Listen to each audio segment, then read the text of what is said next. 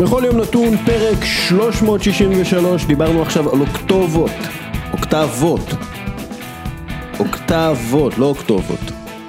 אתה רואה, דיברנו על אוקטבות ושמות והגיית שמות ו- ושדרים ופרשנים, ואיתנו, לא לדבר על זה בכלל, אסף הגרמן. ערוץ הספורט, בונג'ורנו, בלו. בונג'ורנו, בונג'ורנו, כן, הבוקר הזה התחיל מאוד מוקדם, והסתיים הלילה מאוד מאוחר עם ליגת האלופות, וכן, אנחנו בין שדרים ופרשנים כמו כל היום. אנחנו דיברנו על זה ככה באוף רקורד שלנו, על אוקטבות ברמת איזה גובה אתה יכול להגיע בווליום, איזה גובה אתה צריך, איזה גובה אולי קצת מיותר. טיפי מיורם ארבל? יורם ארבל פעם אמר לי באמת לפני משהו כמו שבע שמונה שנים שהייתי שדר קווים שלו באחד המשחקים, הוא אמר לי, הוא נתן קצת מחמאות, אבל עזבו את הקטע הזה, הוא אמר לי, אבל אתם השדרים הצעירים, אתם השדרים הצעירים, בקולו המדהים, אוקטבה אחת פחות. זה מה שהוא ביקש, בכל, כי הוא אמר, כי כשתגיעו לשדר את גמר ליגת האלופות, לא יהיה לכם לאן לעלות יותר. נכון מאוד, אני גם ממליץ, אם אתה מגיע לשדר את ליגת האלופות, תדע מי המגן הימני של מנצ'סטר סיטי. עמית לוינטל מהפודקאסט, לוינטל בכל יום שני, מה המצב? יופי, הטיפ של יורם ארבל אליי זה לעשות ילד. גדול.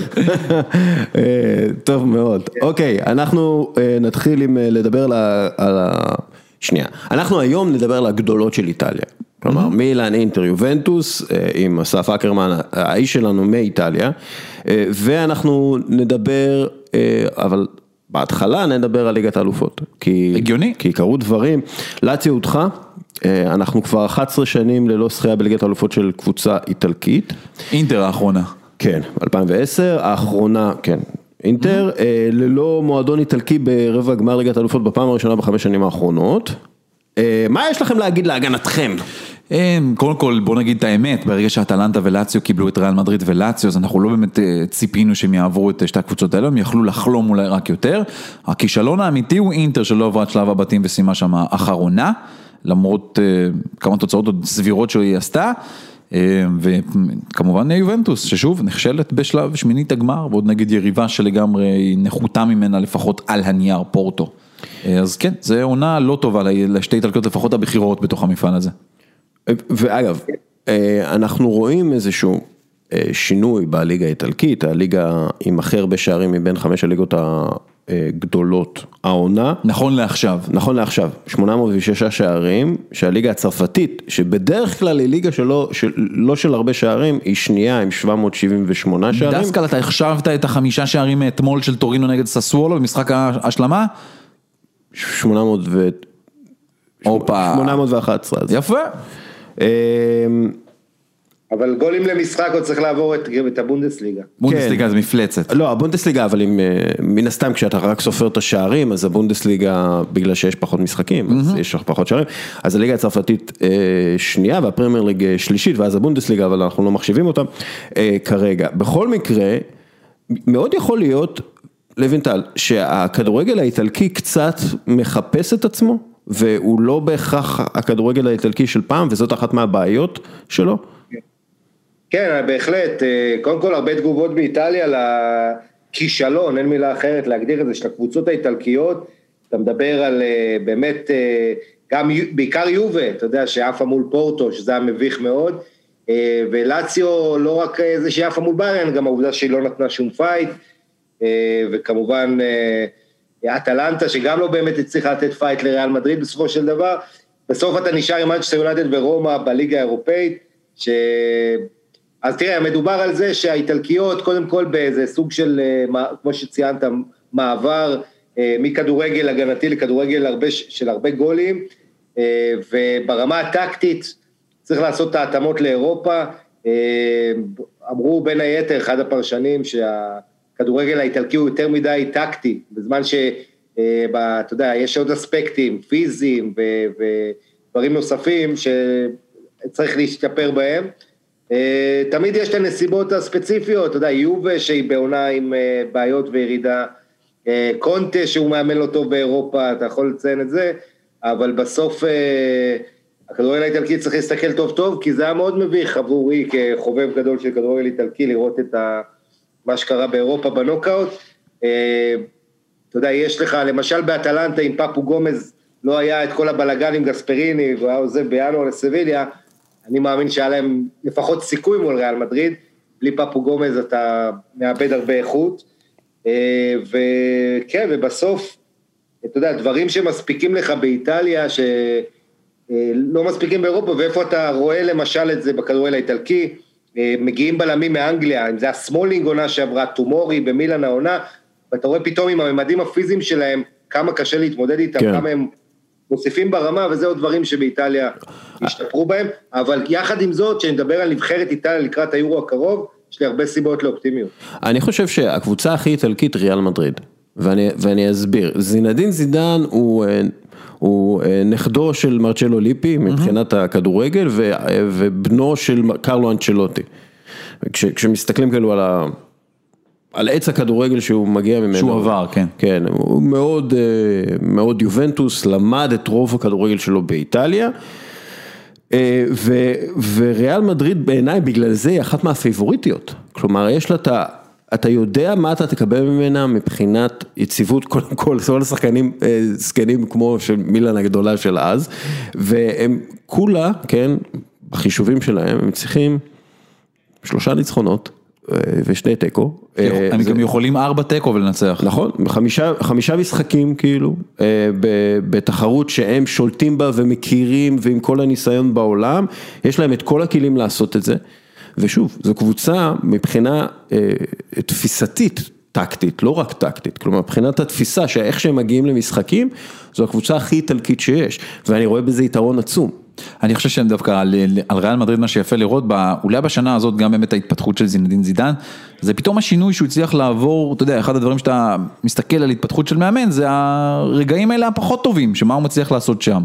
וזינדין זידן, אנחנו רגילים כל פעם לקו ארבע מאחורה, ופתאום קו שלוש, וזה עובד, וזה עובד יפה, עם שלושה בלמים מאחורה, והוא מצליח לשלב ולעבור ביניהם, ולפעמים גם תוך כדי משחק, וזה מראה על התפתחות טקטית, וכן, ריאל מדריד קצת נחלשה בעונה הזאת, גם שקריסטיאנו עוד הלך, וגם עוד שחקנים שהתבגרו, ונפצעו כל מיני שחקנים אחרים, והמחליפים שלהם לא מספיק טובים, לא שם אותם ברמת הפייבוריטיות עם מנצ'סטר סיטי וביירן מינכן, אבל ללא ספק היא קבוצה שאף אחד לא רוצה באמת לפגוש, גם בגלל ההיסטוריה שלה במפעל הזה, גם בגלל שהיא מראה כמה היא עוצמתית וחזקה. אולי הציטוט הכי גדול של לגבי ריאל מדריד ואטלנטה זה לואיס מוריאל, הוא אמר, אני לא האמנתי עד כמה הם יכולים להיות שקטים ושלבים בהנעת הכדור שלהם, כמה לא הזיז להם בכלל, שלחצנו אותם עד החצי שלהם בתוך הרחבה שלהם, הם המשיכו לשחק את המשחק שלהם ברגוע, והם פשוט ידעו כל הזמן שהם הולכים מתישהו להבקיע שער, וזה מה שקרה. וזה מה שככה הם משחקים. ואתה יודע, כאילו מדברים על פפ גוורדיולה יש את הטיקי-טקה, עזוב, זה לא טיקי-טקה, ליורגן קלופ יש את הגייגן פרסינג, ולזינדין זידן יש את המשחק הבא הוא גמר גביע. זה התפיסה, אין לך כדורגל של זידן, אתה לא מזהה, או ככה, הקבוצה שלא משחקת בצורה הזאת, אבל אתה יודע שהם משחקו כדורגל נכון, כדורגל תחליטי לנצח. תחליטי, כדורגל ווינרי, עם השחקנים שעושים הכל מדויק, קרוס ולוקה מודריץ', אתה יודע, זה... גאוני כדורגל. גאוני כדורגל, מכונות כדורגל. במשחק הליגה האחרון של ריאל מדריד, הם לא פתחו בהרכב, הם היו בחוץ נגד אלצ'ה, ואז הם נכנסו, וכל המשחק השתנה, הכל. זה פשוט מדהים, ובגלל זה אני חושב שאתה צריך לעבור... דרך ריאל מדריד בשביל לזכות בליגת האלופות לפי דעתי, ו- ומאוד יכול להיות שהם יעברו דרכך.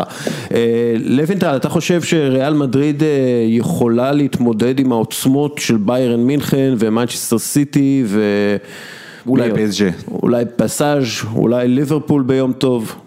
אני חושב שריאל מדריד יש לה יתרון אחד, אף אחד לא סופר אותה היום כקבוצה מהטופ של אירופה. אם אתה צריך לדרג היום קבוצות על באירופה, אתה תלך על ביירן מינכן, על מנצ'סטר סיטי קודם כל, אלה השתיים, אתה יכול להתווכח עם פריס סן ז'רמן נכנסת, אבל ריאל מדריד ברור לא נשכח, שנתיים אחרונות, אפה מול אייקס בשמינית הגמר, ושנה שעברה מול סיטי בשמינית הגמר, היא לא באמת הייתה אפילו יריב, כך שחובת ההוכחה על ריאל, אנחנו יודעים ריאל מדריד, שאחת האיכויות שלה זה שהיא יכולה להיות מאוד מאוד גרועה חצי עונה, אבל אז מגיע האביב, מרץ, וממרץ עד מאי זו הקבוצה הכי טובה, זה מה שהביא לה את הזכיות בליגת האלופות, והרבה עונות שהיא גם לא הייתה פקטור בצמרת בספרד, ועכשיו זה החודשים האלה, לפני שנה, בדיוק בתקופה הזו, לא בתקופה הזו, סליחה, אחרי שחזרנו ביוני מהפגרת קורונה, ריאל חיברה עשרה ניצחונות ליגה רצופים, בדרך לאליפות, המאני טיים פה, תסתכלו מה ריאל מדריד עושה, ארבעה משחקים אחרונים לפני המשחק נגד אטלנטה, ניצחונות או תוצאות טקו עם שערים בכל ארבעת המשחקים בדקות האחרונות, מדקה שמונים ושש ועד יותר מאוחר, אז יש שם מנטליות ווינרית וכל זה, יחד עם זאת אי אפשר להתעלם מהבעיות שיש לריאל מדריד הזאת, קודם כל התקפית, בנזמה ראוי להרבה מחמאות, אחד מהחלוצים הגדולים בהיסטוריה של ריאל, וכל מה שהוא עושה, ואיך שהוא מילא את ה...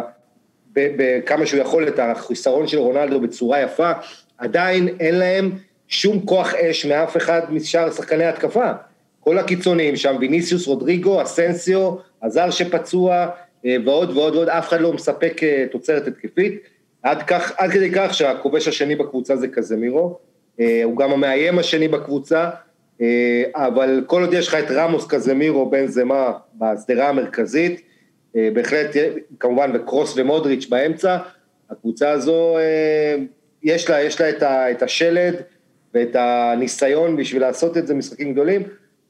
בוא נראה, קרבחל גם צריך עוד לחזור מפציעה, ואז ריאל אמורה להיות עוד יותר מפחידה, אבל אני לא חושב שהם עדיין בשלים לזכות, הם עדיין צריכים את העמדה. מה זה? הם לא בשלים לזכות, הם רקופים על העץ לזכות. הם צריכים עוד כוח אש, נו, הם הותחו שנתיים אחרונות בשמינית הגמר. אגב, הם הותחו בלי סרחיו רמוס על המגרש. מ-אלפיים וחמש עשרה הם לא הותחו מליגת אלופות עם סרחיו רמוס על המגרש. באופן כללי, שים לב לתוצאות כשהוא לא נמצא, זה תוצאות אחרות לגמרי עבור ריאל מדריד, גם בליגה. השחקן הזה, התוספת שלו היא מדהימה. אגב, במשחק באמת נגד אטלנטה, אתה יודע, היו לו נפילות הגנתיות לא מעט בשנים האחרונות. כמו תמיד, כמו תמיד. אבל הוא היה מדהים ברמה הגנתית במשחק הזה. מדהים, כאילו מה שנקרא, חזר קצת כמה שנים אחורה לאותו שחקן קטלני בהגנה שכל כדור מגיע ראשון, ובעיקר רעב לעוד חוזה, שזה אחד הסיפורים הגדולים כרגע אצלו. לא נשכח שהוא לא שיחק חודשיים. מ-ארבעה עשר בינואר עד למשחק מול אלצ'ה בשבת, שהוא שיחק גם שישים דקות, והוא הוחלף בדיוק כשריאל ספגה את ה-אחד אפס של אלצ'ה, ואז ריאל חזרה בלעדיו, אז רמוס לא משחק חודשיים, וככה הוא חוזר מהפציעה והניתוח מניסקוס שהוא עבר, אני מאמין שהוא יעריך חוזה במועדון, אני לא.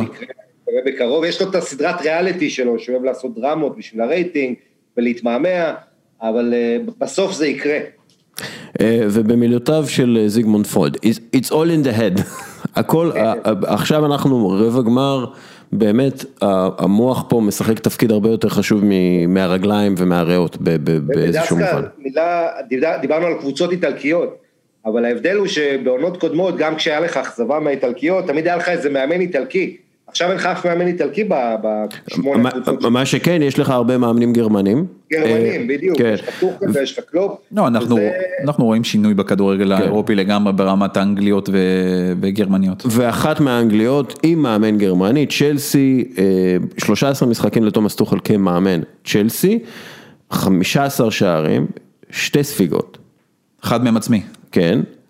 אחת עשרה רשתות נקיות, או משחקים ללא ספיגה, הוא עם המאזן הכי טוב כמאמן צ'לסי, על פני שלושה עשר המשחקים הראשונים שלו כמאמן, צ'לסי נראית כמו קבוצה שיכולה ללכת עד הסוף.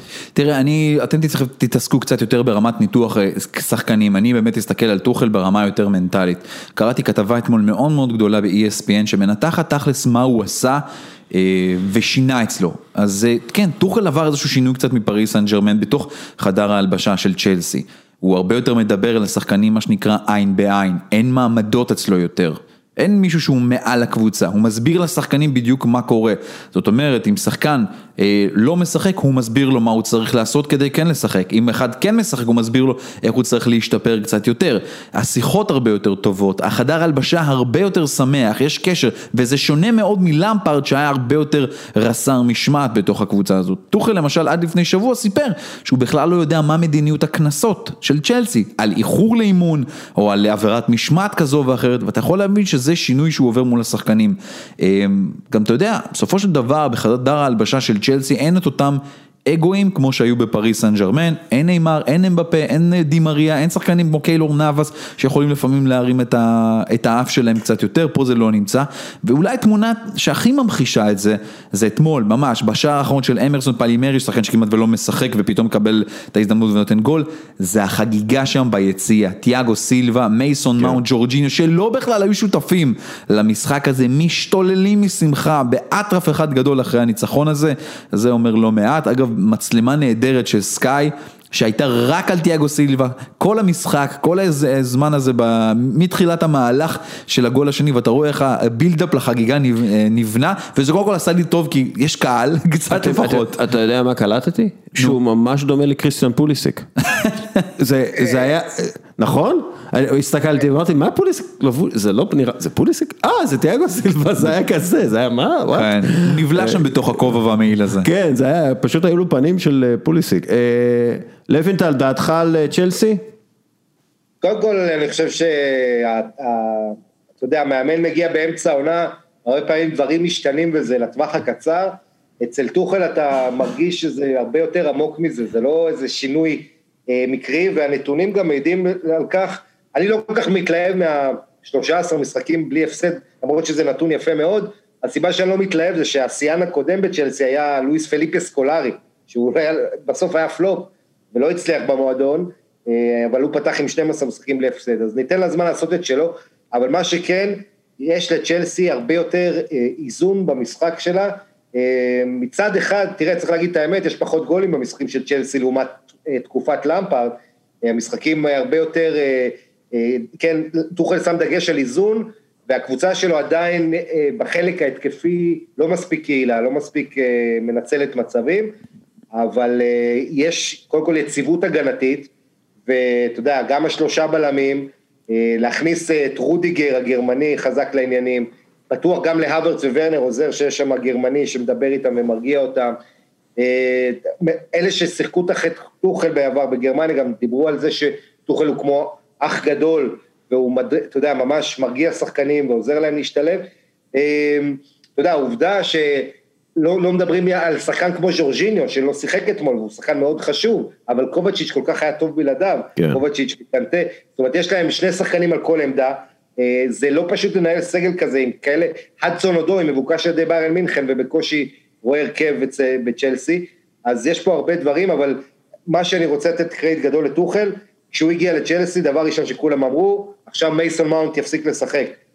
היה משחק אחד, הוא ראה שמייסון מאונט השחקן הכי טוב שלו, ומייסון מאונט שלמפרד סבל מהקשר שלו איתו, איך שהוא אימן אותו בדרבי, ראו את זה פרוטקצ... פרוטקציוניזם, למרות שמאונט היה הכי טוב בצ'לסי, אז גם אצל תוכל זה ככה, תוכל הוא באמת מריטוקרטיה, מי שטוב הוא, הוא הולך איתו, מאוד לא פשוט, אתה יודע, אוליביה, אוליביה ז'ירו, הכוכב של נבחרת צרפת, שמקושש דקות אצלו, עם כל העומס הזה. בוא, בוא, זה לא הכוכב של נבחרת צרפת, הוא אמנם נראה כמו סטאר הוליוודי, אבל הוא... הסקורר של נבחרת צרפת, שמה, אין מה לעשות, אפשר להתווכח עם מספרים ועם המספרות, ולספסל את ג'ירו, יש לך את תמי אברהם שמספסל אותו, שהיה סקורר אדיר עונה שלו, יש פה לא מעט שחקנים שזה מאוד לא קל, ותוכל עושה את זה עד עכשיו בצורה מאוד מרשימה. אני, אני פשוט מסתכל על, על הקישור הזה, אה, כמו שאני מסתכל על הקישור של אה, ריאל מדריד, קזמירו, אוטקוס ו... מודריץ'. ומודריץ', אני מסתכל על אה, קובצ'יץ', ז'ורג'יניו וקנטה באמצע, אתה לא צריך יותר, אתה לא צריך יותר, כשהם במשחק טוב, יש לך את מי ששולט על המשחק, ז'ורג'יניו, הוא פשוט משתלט על משחקים, קובצ'יץ' שיכול לקחת לך את הכדור בכדרור, ומהחצי שלך לחצי של היריבה, תוך כמה שניות הוא עושה את זה, וקנטה שנותן לך דינמיות ותנועה, ומן הסתם עושה הרבה הגנה בקישור, ועובד, עובד, פשוט עובד, בלי סוף, אז יש לך את החרוץ, את המנצח, את ה... קונדקטור. השילוב המושלם. כן, ואת הדוחף כדורים קדימה, שכמעט אף פעם לא מעבד אותו, זה באמת שילוב מושלם בשלישיית קישור הזאת, שאם אתה שם את מייסון מאונט כעשר, כזה חופשי שיכול ללכת לאגפים, הודסון אודוי, או שחקן כנף אחד אחר, פוליסיק, ואז חלוץ, אם זה תמי אברהם, או תמי אברהם, או ג'ירו, יש שם איזון שיכול, כמו שתוכל אמר, אף אחת לא רוצה לשחק נגדנו, והוא צודק, אף אחת לא רוצה לשחק נגד שלנו. אגב, הפודקאסט היחיד בארץ שתוכלו לשמוע את המושג מריטוקרטיה, זה הפודקאסט בכל יום נתון, שהרגע אמר עמית לבנטל. והתחלנו עם אוקטבות. כן. אוקטבה שזה יפה, כי אנחנו עם אקרמן, איטליה ומוזיקה, זה תמיד טוב. תשמע, בואו לא נשכח שצ'לסי, עד תוכל כולם דיברו כמה אין לה סיכוי בגלל ההגנה, שאין לה בלמים ברמה מספיק גבוהה, ו- ותראה מה הוא מוציא עד עכשיו משחקני הגנה, קריסטנסן, רודיגר, שוער שלו, אפילו זומה ששיחק אתמול, אז זה פשוט פנטסטי, אבל עוד פעם, כן את משחק ההתקפה של צ'לסי צריך לשפר, ראינו אותם גם מול אתלטיקו, מחטיאים המון, הם צריכים איזה חמישה מצבים לגול, ואתה יודע, ורנר צריך, למרות שהוא, ורנר זה השחקן שהכי מעורב בשערים העונה בצ'לסי, כמה עם כל הביקורות, אבל יש שם הרבה הרבה מה להשתפר מול השער. אני חושב שוורנר לא צריך להיות מול השער. אל תתנו לו להיות מול השער, תנו לו להיות באגף, באמת, כאילו... יש שחקנים כאלה. כן, תן לו, הוא עושה שם עבודה נפלאה, הוא מביא, כל ההגנה נצמדת אליו, תנסה לעצור אותו, חוששת מהריצות שלו, תן לו... הוא מייצר את הספייס למי שטוב מול השאר. זה, אני חושב שכך... יש לא מהצחקנים כאלה, פרישיץ' כאלה, רפאל לאו של מילן למשל. אז נסכם את זה ככה. טופ פור העונה. זאת אומרת, יש עדיין קרב, ליברפול רודפת, יש שם כמה קבוצות שהם עדיין, אתם יודעים, המאבק על הטופ פור יהיה קשה. אני חושש שלסטר שוב תתחיל את הדעיכה שלה, ואז אנחנו נראה מנצ'סטר סיטי, מנצ'סטר יונייטד, צ'לסי ואולי ליברפול, אולי בוא נראה מה קורה. אולי ארסנל, סתם, סתם. איך נגדיר את זה? נסכם את כל הדיוני ליגת האלופות האלה. תומאס טוחל, צ'לסי תאכל. לא, מעניין אותי הגרלה באמת תהיה, מה מחר הגרלה עם שישי. כן, זה לא רלוונטי כל דיון הסיכויים, עד שלא תהיה הגרלה. כי אם עכשיו מנצ'סטר סיטי נגד ביירן מינכן, אז אנחנו יכולים להגיד, אוי יופי, ביירן מינכן פייבוריטית, ומנצ'סטר סיטי פייבוריטית גם, אבל לא, הם לא. הלוואי וזה יקרה, אגב, שאני לא נקבל אותם בגמר. שמעתי בשידור שאתה אמרת את זה. אני רוצה שזה יהיה בחצי גמר, שלא יהיה ברבע גמר. רבע גמר זה קצת מרגיש לי... זה פחות מדי, כן. כן. טוב, יאללה. אנחנו נתחיל לדבר על הקבוצות האיטלקיות הגדולות. נתחיל עם אינטר. אנחנו נדבר, זה קצת על מה שקורה עכשיו, אבל הרבה על מה שיקרה בהמשך, כי, כי הרבה, יש הרבה סימני שאלה על כל הקבוצות הגדולות באיטליה, אינטר בבעלות סונינג, האימפריה הכלכלית הסינית שהופכת ללא אימפריה בסין כרגע, הם בהליך, אוקיי, הרבה אוהדי אינטר, אני רואה בקבוצת פייסבוק שלנו ובעמוד פייסבוק שלנו, אומרים לי, סונינג, הם רק צריכים למכור, הם לא זה, זה לא קרה, לא יהיה פשיטת רגל, הכל טוב, סונינג אמרו שהם לא ימכרו, שהם יישארו. תקשיבו, אתם לא יודעים כלום ממה שקורה בסין, אני לא יודע כלום, אף אחד לא יודע כלום, אנחנו לא יודעים מה הולך לקרות בסין. ו... זה, על זה הכל. לא, אנחנו, זה אנחנו הכל. יודעים דבר אחד, שהייתה הוראה נקודתית של ממשלת סין, להפסיק השקעות אה, בקבוצות כדורגל מחוץ לסין. זה אנחנו כן יודעים שקרה, אבל דברים כל הזמן יכולים להשתנות. אבל אנחנו לא יודעים מה, מה, מה קורה. מה עומד מאחורי זה? מה עומד מאחורי זה? אנחנו לא יודעים... כמה סונינג רוצה למכור, אם היא בכלל רוצה למכור, בפברואר, בתחילת פברואר, הם אומרים מה, מה פתאום אנחנו נשארים, ואז בסוף פברואר נכון. הם כבר מכרו עשרים וחמישה אחוז לפי כל הדיווחים, אנחנו לא יודעים מה הולך לקרות, זה מקום אה, אפל, סין, אוקיי? אנחנו צריכים להבין את זה, זו דיקטטורה אה, אה, בעייתית מאוד, ולכן אנחנו לא יכולים אה, להגיד, אה לא, זה לא יהיה בעיה, הם, הם יהיה ככה, הם... אנחנו לא יודעים כלום. הדבר שאנחנו כן יודעים זה שזה לא יורד למגרש כרגע, בליגה, בליגה איטלקית. אבל, אבל, איך אמר קונטה, באחד מהרנטים שלו, הוא אמר, הפרויקט הפסיק באוגוסט. ומה זה אומר הפרויקט הפסיק באוגוסט? זה אומר שהסינים הפסיקו להשקיע בלהביא, בלהשקיע בקבוצה בעצם. עכשיו, יותר מזה, סליחה, הוא אמר, הפרויקט נעצר באוגוסט. הכספים לחיזוק הופסקו, ואגב, ואז התחילו כל מיני דיווחים שלא עברו כספים לריאל מדריד עבור אשרף חכימי, והם עדיין חייבים כסף למנצ'סטר יונייטד, והסוכן של קריסטיאן אריקסן לא קיבל את העמלה שלו, וכל מיני uh, קטעים כאלה. כמובן כולם הכחישו, מן הסתם לכולם יש uh, אינטרס להכחיש, כי ריאל מדריד לא רוצה להסתבך עם אינטר, ומנצ'סטר יונייטד עדיין רוצה את הכסף מזה. סונינג, אנחנו יודעים, סונינג שילמה כסף לפרמייר ליג, ואז הפסיקה לשלם כסף לפרמייר ליג על הזכויות שידור. ועכשיו הפרמייר ליג, במסע, ב, לא במסע ומתן, סליחה, בדיון משפטי עם סונינג. אוקיי? אז אנחנו יודעים שכסף לא הגיע מסין לקבוצות האירופאיות האלה, ואנחנו פה, גם יש פה הסתרה. אז אנחנו לא יודעים הרבה ממה שקורה באינטר, ולכן, ואני כתבתי את זה השבוע בכתבה בכלכליסט, אינטר בדרך לאליפות, ואולי גם פשיטת רגל. מה זה פשיטת רגל? אני בספק שהם יפשטו רגל מינוס תשע...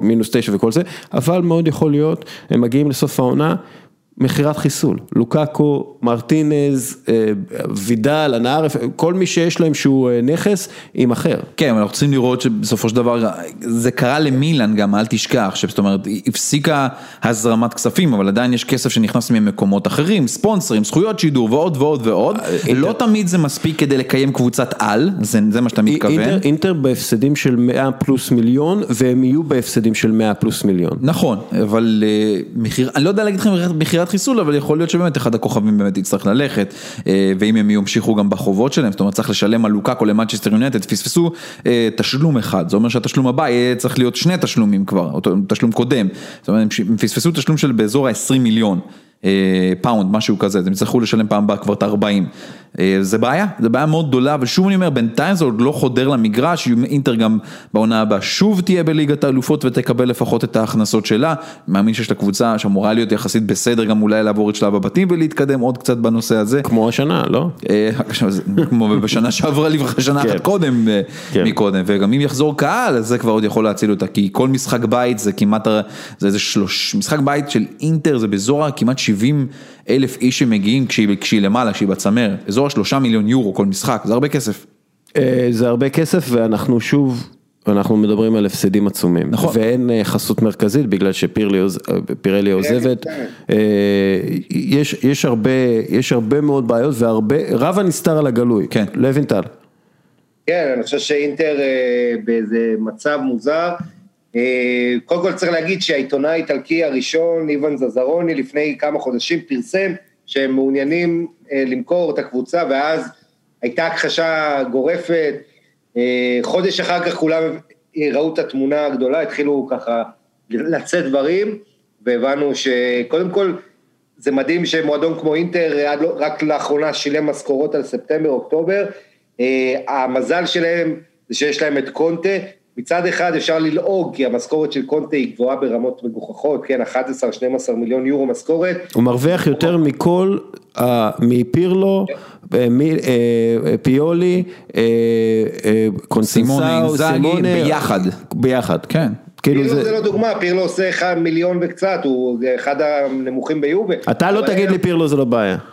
לא, אני אומר, פירלו הוא לא קנה מידה, כי אתם מוכנים, הוא היה אמור לאמן את האנדר עשרים ושלוש, והוא בעצם עם משכורת של התנדבותית כמעט, של איזה אחת נקודה שש, יש איזה עשרים ושניים שחקנים ביובה שמרוויחים יותר, אבל אם אתם לוקחים... לוינטל, לוינטל, הלוואי אליי משכורת התנדבותית כזאת. לא, אני מדבר יחסית בעולם שלהם, אבל תקראו, אף מאמן היום באיטליה לא עושה, כן, אפילו חצי או קרוב לחצי מה שעושה קונטה, אבל קונטה כן הצליח לשמור על השחקנים ממוקדי מטרה בליגה, למרות... שאנחנו מדווחים על כל הבעיות של לשלם משכורות במועדון, למרות שאנחנו מדווחים על ההפסדים של מעל מאה מיליון יורו, צריך להזכיר, סונין השקיע, הביאה לקונטה כל מה שהוא רצה, השקיעו שש מאות מיליון יורו בשנים האחרונות בהשקעות בקבוצה, וההפסדים מגיעים, ועכשיו כל הלחץ הזה, בואו נשכח, דסקל סונינג עובדת מאוד צמוד עם ג'ק מה, עלי בבא, שהיה לו איזה עשרים אחוז שם,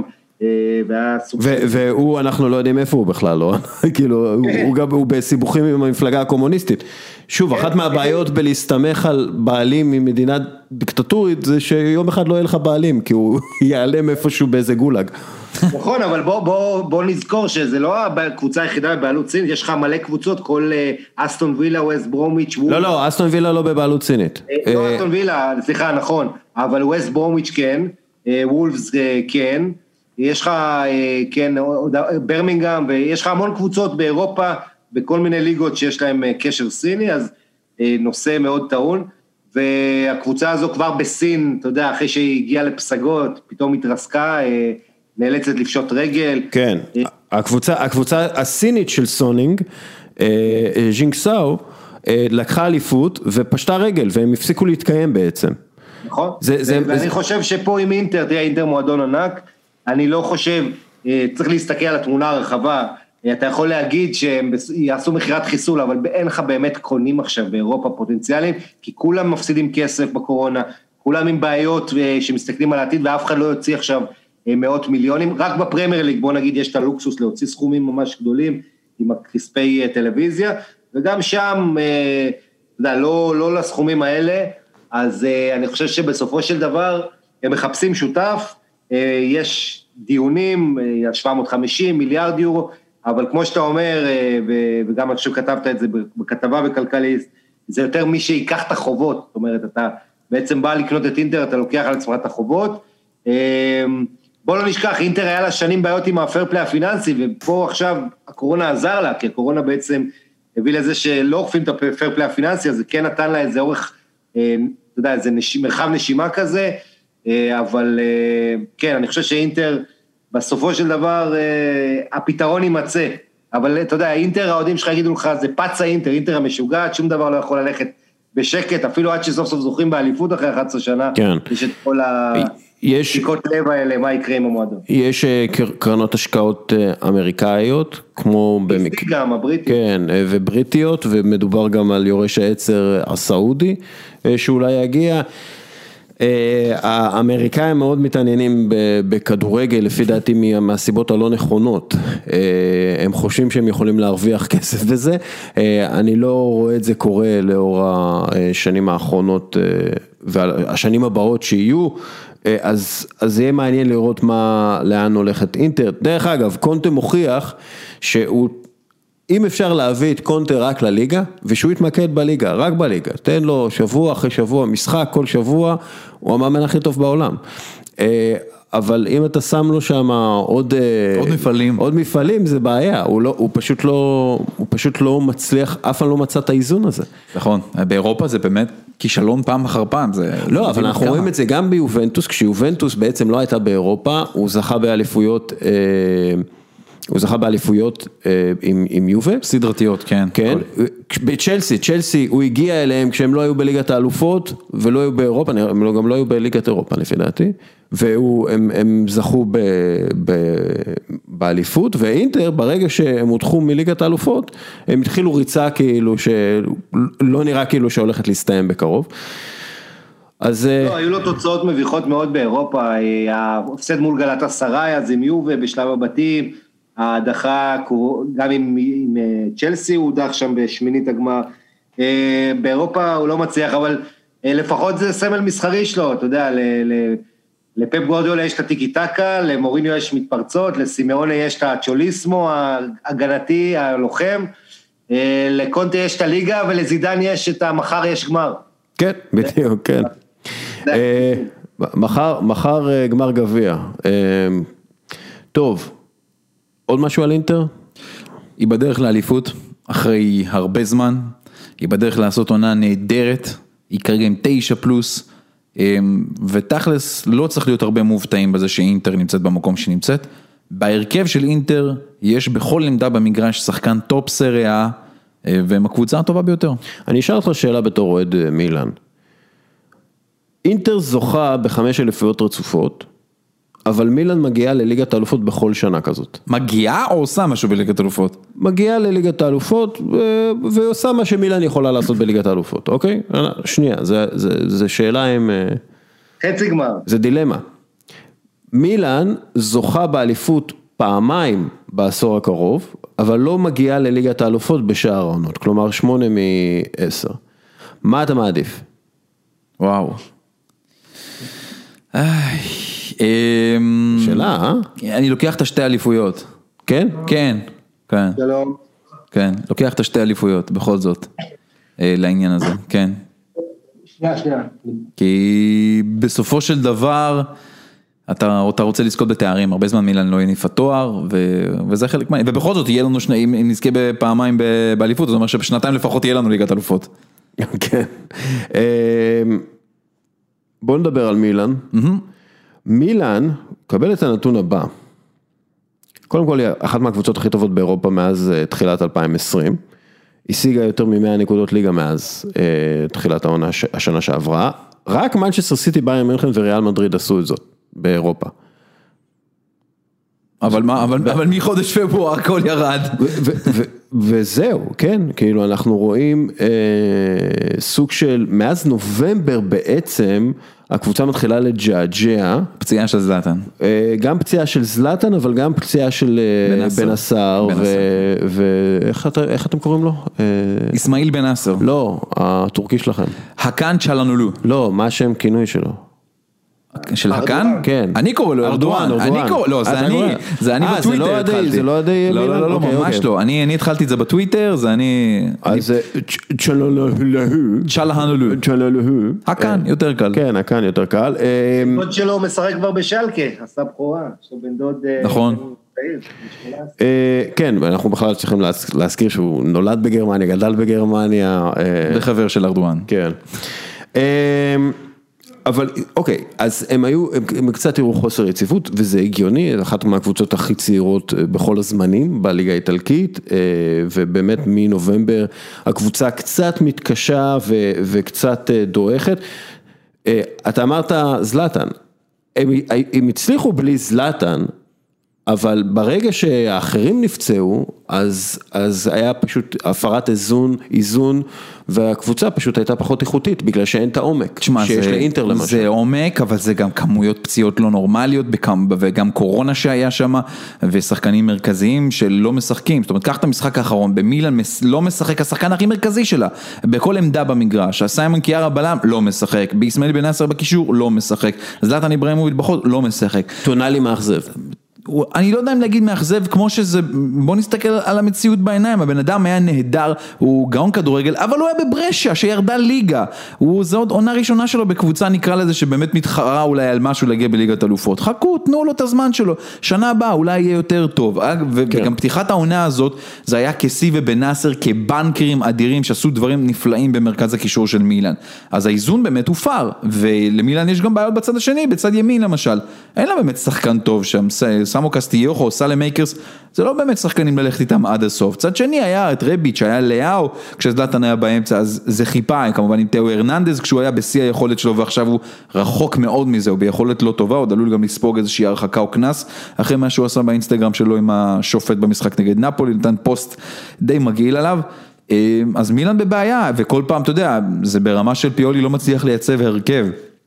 אין אותו הרכב כבר המון המון זמן, כל פעם מישהו זז, כל פעם מישהו נפצע, כל פעם מישהו חוזר, וזה בעיה. ורומא, נפולי, גם יובנטוס, גם לאציו, רודפות מאחורה, המקום בליגת האלופות רחוק מלהיות מובטח. לגמרי, בטח, לגמרי. תשמע, מילן הייתה בפלוס חמש בטבלה, כמו שאמרת, באזורים האלה של נובמבר, זה לא כזה מזמן, מאז הרבה מאוד תוצאות לא טובות, אבל ההפסדים האלה היו הפסדים כואבים בבית גם, זאת אומרת, קיבלת בראש בדרבי, קיבלת בראש מהאטלנטה, הפסדת לנפולי, הפסדת ליובנטוס, אלה הקבוצות שמתחרות איתך, אלה הקבוצות שדווקא בשנה שעברה, ב-עשרים עשרים, לקחת נקודות מהם, באמת עשית דברים מאוד מאוד טובים מהם, אז יש פה נפילה, וכמו שאמרת קבוצה צעירה, ובעיות גדולות בסגל, זאת אומרת, מילן תצטרך לפתור את זה לקראת עונה הבאה, לנסות לחפש אולי בכסף שייכנס באמת מליגת האלופות, להביא חיזוקים למקומות הנכונים. קודם כל, להבטיח, להבטיח את המקום בליגת האלופות, אבל אני רואה שגם נגיד אם מגיעים לליגת האלופות, ההפסדים צפויים להיות עצומים. כלכלית, כן. כלכלית, אנחנו לא מדברים מן הסתם,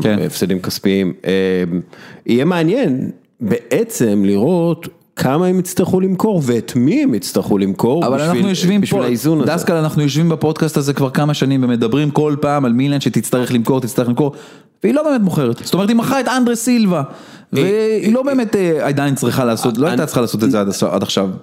נכון, אבל הם גם, הם נפטרו מהרבה שחקנים שהיה להם, כאילו השחקנים הוותיקים, פשוט לא חידשו להם את החוזים, והם שוחררו, ויותר מזה, דונרומה יישאר בסוף.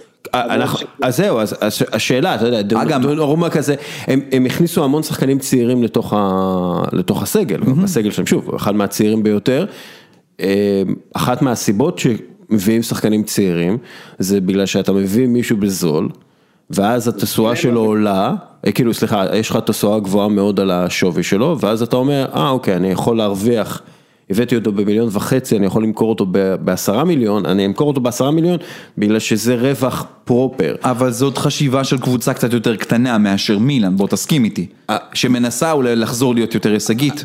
אני מסתכל על החשיבה של אליוט מנג'מנט לאורך השנים. נכון, הם הפתיעו אותנו בזה שהם פה בפרויקט, ומלדיני מנהל להם את הפרויקט, דרך אגב, הוא עושה עבודה פנטסטית, אבל שוב, אם הקבוצה, אליוט מנג'מנט לא יכולים, כן, לתת לקבוצה, לעסק שלהם, במשך חמש שנים, להפסיד מאה מיליון יורו, חמישים מיליון יורו, שישים מיליון יורו, הם לא יכולים, הם פשוט לא יכולים, זה לא, זה, זה, המשקיעים שלהם יגידו להם, חבר'ה, סטופ, פוס משחק, זה לא, לא הגיוני הדבר הזה, ואז או שהם מוכרים את הקבוצה בבוכתה, לאנשהו, ואני לא רואה את זה קורה כרגע, או שהם מתחילים למכור נכסים, ו, ופה זה הדאגה העיקרית שלי, עכשיו, אם מילן לא מגיעה לליגת האלופות, חלילה וחס, ובעיניי זה חלילה וחס, בגלל שאז כל הפרויקט יכול להתחרבש, אנחנו בצרה. זה, כלומר, יש, יש פה, כמו במקרה של אינטר, צוק, שממנו אפשר ליפול. ו, ו, וזה החשש העיקרי שלי, בתור מישהו שמאוד אוהב את מילן.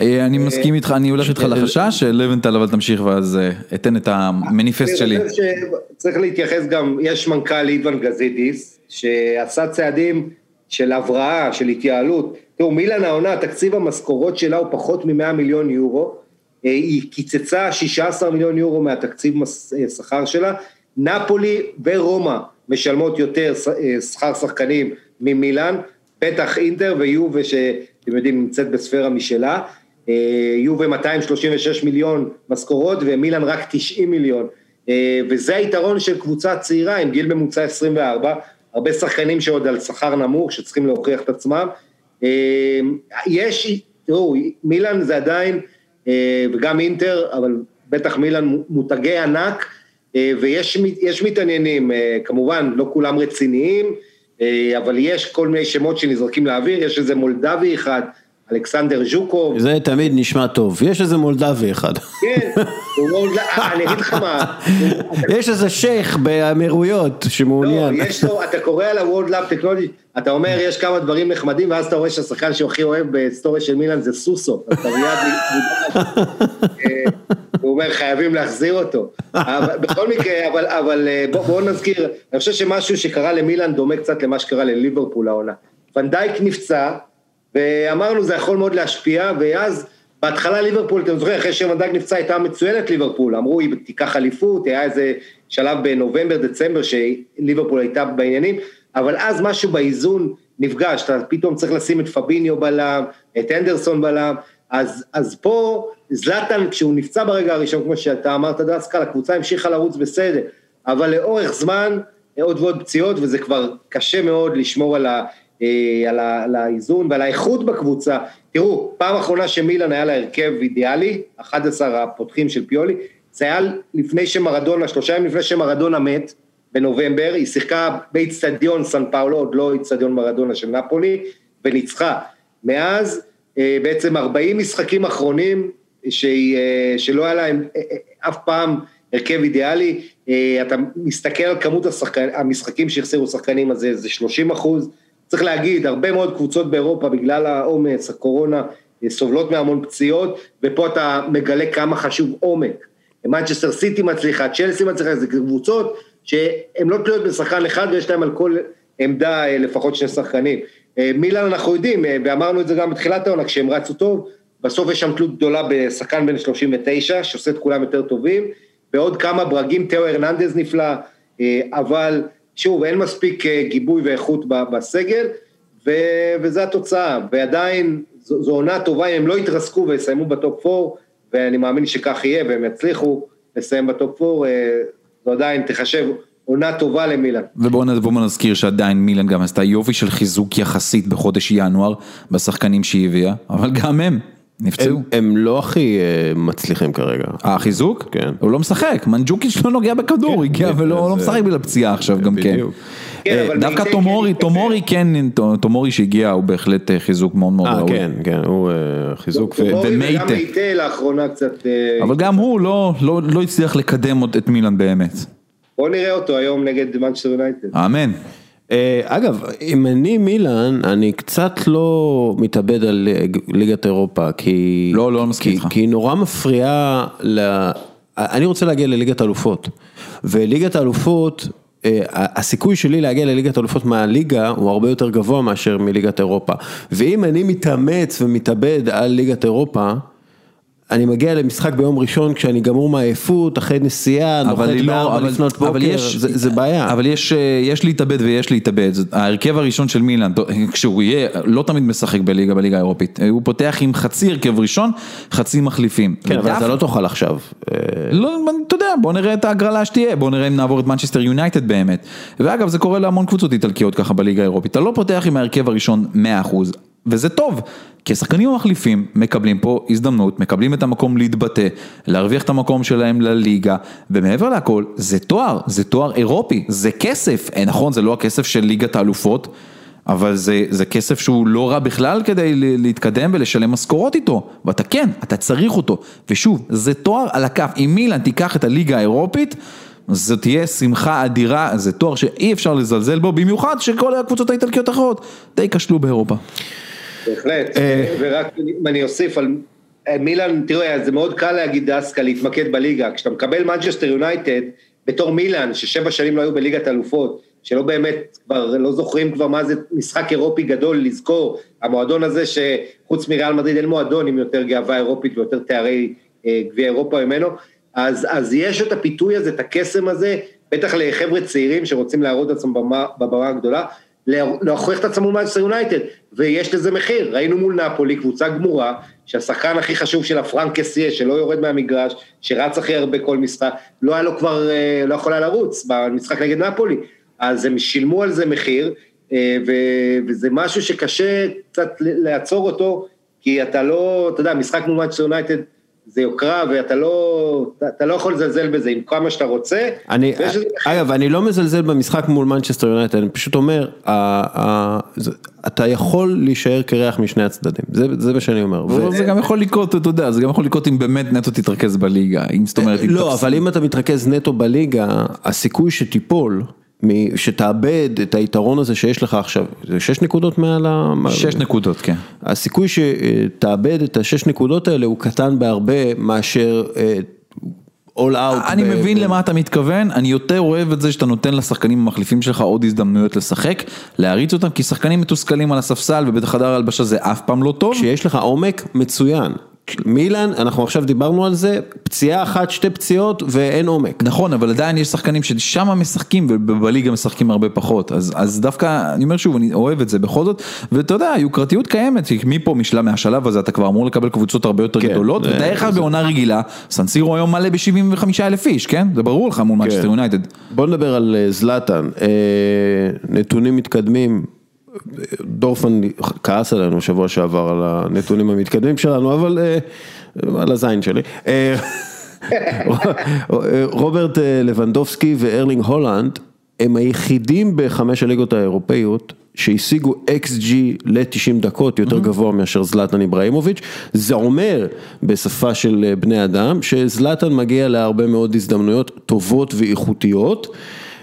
זה מצד אחד. מצד שני, זלאטן, כמו במקרה של נבחרת שוודיה, ואנחנו נדבר על זה כי הוא גם חוזר לנבחרת שוודיה, זלאטן מכריח אותך לשחק בצורה מסוימת, ולא בטוח שבגיל ארבעים עוד מעט, אתה רוצה לשחק בצורה המסוימת הזאת על החלוץ הזה.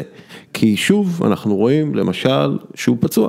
ואם אתה בונה עליו והוא לא שם, אז זה קורס. כי אין, אתה, לא, אתה בעצם בני, לא בנית על שום דבר. כאילו, זה קורס פנימה, המבנה. ו, ולכן אני אומר שיש פה אימור מאוד גדול, דרך אגב, גם של מילאן וגם של נבחרת שוודיה, אבל אפשר לדבר על זה.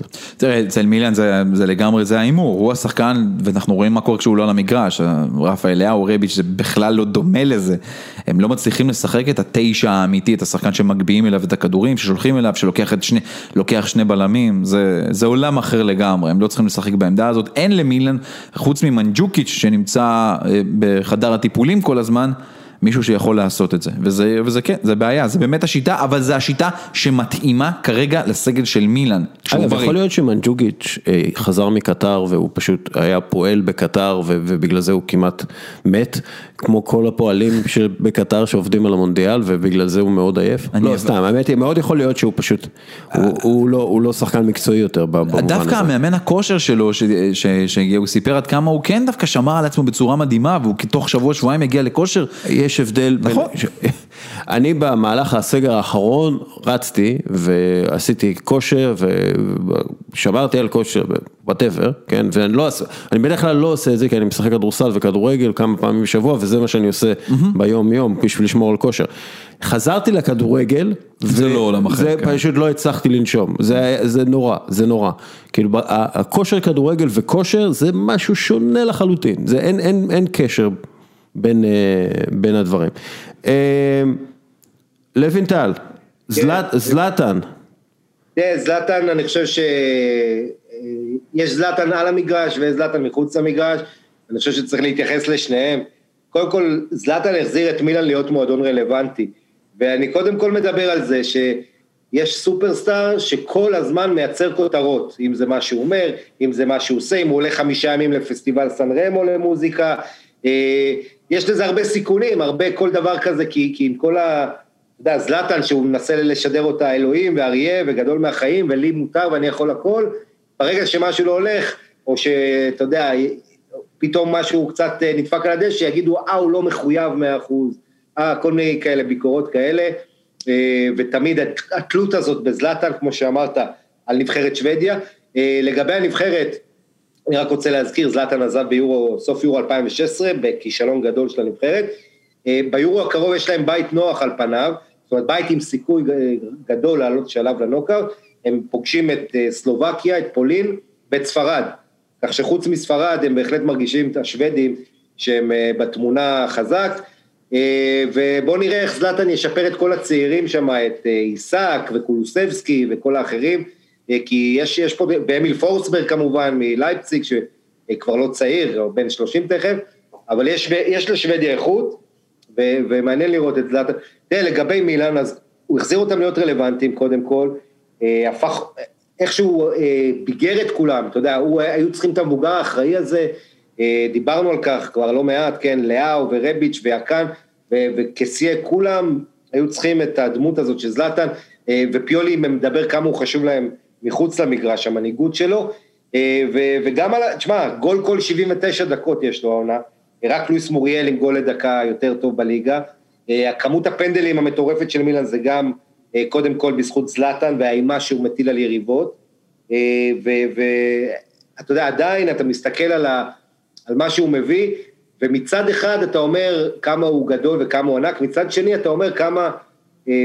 זה לא היה יכול לקרות בפרמייר ליג, או בליגה יותר פיזית, בוא נגיד, ההצלחה של זלאטן, ראינו אותו כבר מנסה במנצ'סטר יונייטד לפני כמה שנים, אבל זה, זה היתרון שלו שם, והוא בדיוק יודע לשחק לחוזקות שלו נהדר, רק שהלוואי שיחזור לעצמו כמו שצריך, כי בגיל הזה לחזור מפציעה, זה לא פשוט, וזה כבר פציעה לא ראשונה ולא שנייה.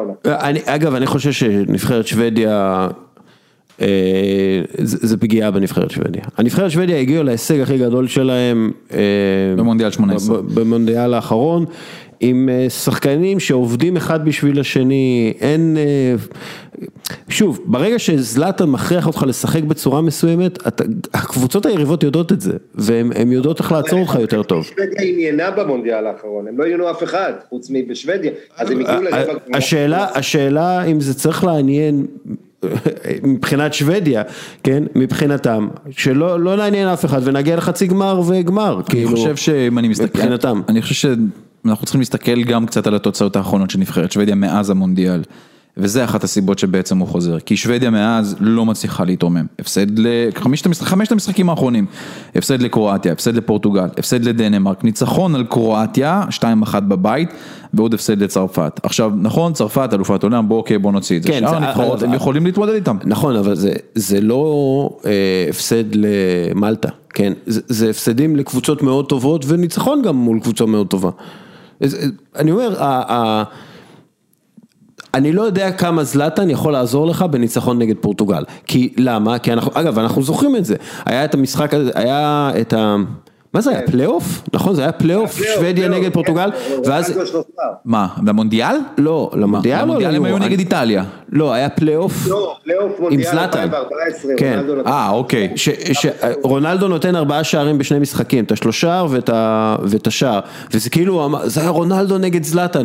תקשיבו, כאילו זלאטן, עם כל הכבוד, הוא לא רונלדו, כן? ורונלדו זה, שוב, בפירמידה של הכדורגל, רונלדו זה בטופ, וזלאטן איפשהו קצת מתחת למרקו ון בסטן. אגב, קראתי ראיון מרתק עם מרקו ון בסטן באל פאיס, ספרדי. ספרדי, הוא דיבר שם יפה, הוא דיבר על הוא דיבר על מאמנים, ושיש לו בעיה עם זה שהמאמנים הם המרכז. הוא דיבר, הוא אמר, כשאני שיחקתי דיברו על כדורגלנים, היום מדברים רק על מאמנים. מנצ'סטר סיטי זה של פפ גורדיולה, ליברפול זה של יורגן קלופ, ריאל מדריד זה זינדין זידאן, לא, לא, זינדין זידאן זה שחקן. הוא צודק. והוא פשוט אמר משהו מאוד מדויק בקטע הזה, הוא אמר, השחקנים כאילו לא מקבלים אחריות יותר.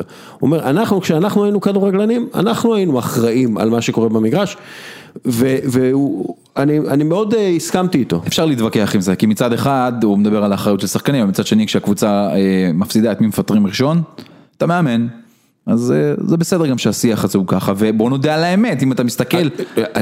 שוב, בגלל זה אני מסכים איתו, צריך לדבר על השחקנים, גם היום, כשכביכול זה עידן המאמנים הגדולים, אתה חייב לדבר על השחקנים, כי אוקיי, טוחל יכול להגיע ולשנות לחלוטין את צ'לסי, אבל הוא יכול לעשות את זה רק בגלל שיש את השחקנים שהם, כלומר הוא לא היה יכול לשנות, הוא לא היה יכול לשנות את הקבוצה אם השחקנים לא היו מי שהם. אבל אנחנו עדיין מסתכלים על מה עשה מאמן אחר איתם, אז השינוי הוא היה מאוד גדול, זה מה שאני, אתה יודע, היה למפרד לפני זה, וזה לא היה אותו דבר. אבל שוב, זה אחריות השחקנים, גם זה השחקנים פה הם העניין, ו... אני חושב שיש לך, יש לך, נגיד, אוקיי, אחד מהדברים שאני רואה גם בטוויטר, כל מיני אנשים, כאילו נכנסים במיקאל ארטטה. ואומר, תגידו לי, אתם נורמלים, הבן אדם צריך להתמודד עם קבוצה שהקשר הכי יציב שלה זה גרנית ג'קה. כמה, כמה גבוה הוא יכול להביא כבר אותה? כאילו, אתם, צריך להבין את העניין הזה. הקבוצה תלויה שמונים אחוז בשחקנים. כל השאר זה המעטפת והמאמן. המאמן הוא חלק מהמעטפת. ואתה לא יכול להיות קבוצה טובה, אתה לא יכול להיות עם קבוצה כזו טובה, כשהשחקנים שלך לא טובים, וזה מה שוואן בסטן, אני, אני מבין את כאילו מה שוואן בסטן אומר. אני יכול להתחבר גם לדברים האלה, אבל גם יש הרבה, מה שנקרא, עניינים תקשורתיים פה בתוך הדבר הזה, כי בסופו של דבר המאמן זה בן אדם שאתה שומע אותו כל כך הרבה פעמים בשבוע, לפני מסיב, לפני, במסיבת עיתונאים לפני משחק, מסיבת עיתונאים אחרי משחק, לא שחקנים נמצאים שם באופן, באופן תמידי, המאמן מקבל את רוב תשומת הלב. אגב, זה כמו שאתה עכשיו שומע, בשנים האחרונות, התקשורת על שופטים. היום שופטים הם בפרונט, הם לגמרי בפרונט, גם בזכות דבר וגם בזכות הפרסונות שהם מקבלים. אפשר רנט? אפשר רנט? לוינטל, אתה יושב שם על הספה, אפשר רנט? מה שתחליט, אני, קודם כל דיון מעניין, אני חושב שאתה לא יכול להתעלם גם מהמסחור של המשחק, והמסחור יש לו תמיד את העניין של להסתכל, לחפש דמות אחת, כוכב כמובן של הקבוצה. לא, אני רוצה אבל רנט על השופטים. נמאס לי, נמאס לי מהדיוני שופטים, נמאס לי מזה, זה פשוט... תראה, אני אגיד לך משהו, קודם כל, זה הנשק הכי חזק של המפסיד, להתעלות בשיפוט. הנה, ארבע איטלקיות הפסידו, שלוש איטלקיות עפו ליגת אלופות, אז היו כאלה שיגידו, תמיד השופטים דפקו את האיטלקיות. אתלטיקו אתמול, אני לא אשקר לך, אם אתלטיקו מקבל את פנדל וכרטיס אדום לצ'לסי שם, שסוארז נופל ברחבה, והיו שופטים שנותנים את זה, השופט האיטלקי אורסאטו התעלם, זה דבר שמשנה משחק, ואז אנחנו מדברים אחרת לגמרי, על צ'לסי ואתלטיקו, ומה ש... אז מי שחשב שוואר יעלים לנו את המחלוקות, אז בדיוק... אבל שוב, וואר לא אמור להעלים את המחלוקות, אוקיי? מי שאמור להעלים את המחלוקות זה פיפה, ושהם יקבעו מה זה פנדל ומה זה לא פנדל, אוקיי? אני חושב שההיסטוריה... נגיעה, שנייה, נגיעה ברחבה, כן, שלא באמת מפילה שחקן, היא פשוט נגיעה, והשחקן עושה קפיצה ומקבל על זה פנדל, זה לא פנדל, ואני גם כן שונא את הפרשנים שאומרים, סליחה, אני לא שונא את הפרשנים, אני שונא שפרשנים אומרים, אה, כן, הייתה נגיעה. לא, לא, זה לא, פנדל זה לא הייתה נגיעה או לא היה, זה היה עבירה או לא היה עבירה. האם הנגיעה הזאת השפיעה כל כך על המשחק שהוא נפל וקרס? אבל מה שאתה אומר עכשיו הוא גם פרשנות, וזה מה שהשופטים עושים. אבל בגלל זה יש ור, שאתה רואה אם היה משמעות לנגיעה הזאת, אבל זה פרשנות. או שזה קפיצה. אבל זה פרשנות, ובן אדם יפרשן את זה בצד אחד, ובן אדם יפרשן אחרת. אבל שנייה, שנייה, זה לא הרנט שלי, הרנט שלי הוא כזה. השופטים מקבלים רוב ההחלטות, בין תשעים ל-תשעים ושמונה אחוז מההחלטות שלהם פר משחק, נכונות. נכון. אוקיי, יש החלטות שהן גבוליות. בתוך, בתוך הגבול הקטן הזה של ה-שני אחוז, כן, נכון, לא נכון, כן, יש לך את כל הדיון על הכדורגל, כל המשחק על הכדורגל, כל המשחק על השיפוט, זה על זה. עכשיו אני אומר, זה, קודם כל זה נורא, כי אף אחד לא רוצה לראות משחק כזה. אוקיי, אף אחד לא רוצה לראות משחק כזה. ילד שרואה את משחק, הוא לא מסתכל על השופט ומה שהשופט נתן, אבל אם אבא שלו כל הזמן צורח, השופט בן זונה, השופט הרג אותנו, השופט זה, זה פשוט מחסל את המשחק. זה, אין, אין לזה, אין לזה ב, ב, ב, ב, בראייה, במקרו, כן? במקרו, מכבי חיפה למשל, לא הפסידה את הנקודות בגלל השיפוט, ומכבי תל אביב לא ניצחו את הנקודות בגלל השיפוט. היה פה שתיים, שתיים, שלוש נקודות, אולי נקודה אחת, בזכות השיפוט, מאה אחוז בזכות השיפוט. אבל יש פה מגמות שאתה מתעלם מהם לחלוטין, ואתה מתעלם מהם, לא רק שאתה מתעלם מהם, אם אתה זורק הכל על השופט, כן, אז אתה עושה לעצמך נזק, לא, כי אתה לא מסתכל על עצמך אבל... ואומר איפה אני לא הייתי בסדר. אבל בתוך שני האחוז האלה שדיברת, חלקם הם החלטות גורליות למשחק, גורליות למשחק, אם יש פנדל בדקה התשעים. אתה יודע למה עם החלטה גורלית? אם אתה כי לא, לא טוב... הגעת עד הדקה התשעים וניצחת, אוקיי, בסדר. בדיוק. אם אתה לא, אם אתה לא טוב מספיק, תשעים דקות, זה לא בגלל השופט. אבל זה יכול להיות מאוזן תשעים דקות, בסדר, ועדיין. אתה, אם אתה לא טוב מספיק כדי לנצח את בנבנטו, מכבי פתח תקווה, כפר סבא, קליירי, אם אתה לא מספיק טוב, השופט לא יעזור לך. השופט לא יעזור לך. אבל למה זה לא יעזור לך? אם אתה נתת כדור מדהים לתוך הרחבה, פס מתאים לחלוץ שלך, והוא הגיע אחד על אחד מול השוער כבר, והוא מניף את הרגל שלו, ומישהו שבר לו, לקח לו את הרגל, והשופט לא נתן פנדל לזה. בגלל זה יש ור.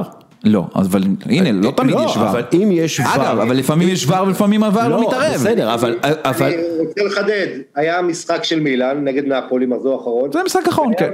דקה תשעים, מילאן תאו הרננדז מקבל בעיטה ברחבה. ווואלה, אני... רוב השופטים שורקים על זה פנדל, אם לא ברגע הראשון, אחרי שילכו למסך. השופט באותו משחק, אה, לא שרק לפנדל. אז... והוא הלך למסך, ור קרא לו ללכת לראות את זה, ור כבר הפנה את תשומת ליבו לעניין, זה, היה, זה הקטע. עכשיו, עכשיו, מה אומר החוק? זה צריך להיות חד, אה, כאילו, בשביל להפוך את ההחלטה, זה צריך להיות ברור, נכון? ו... כן. כאילו משהו שהוא... כן. ראיות מובהקות.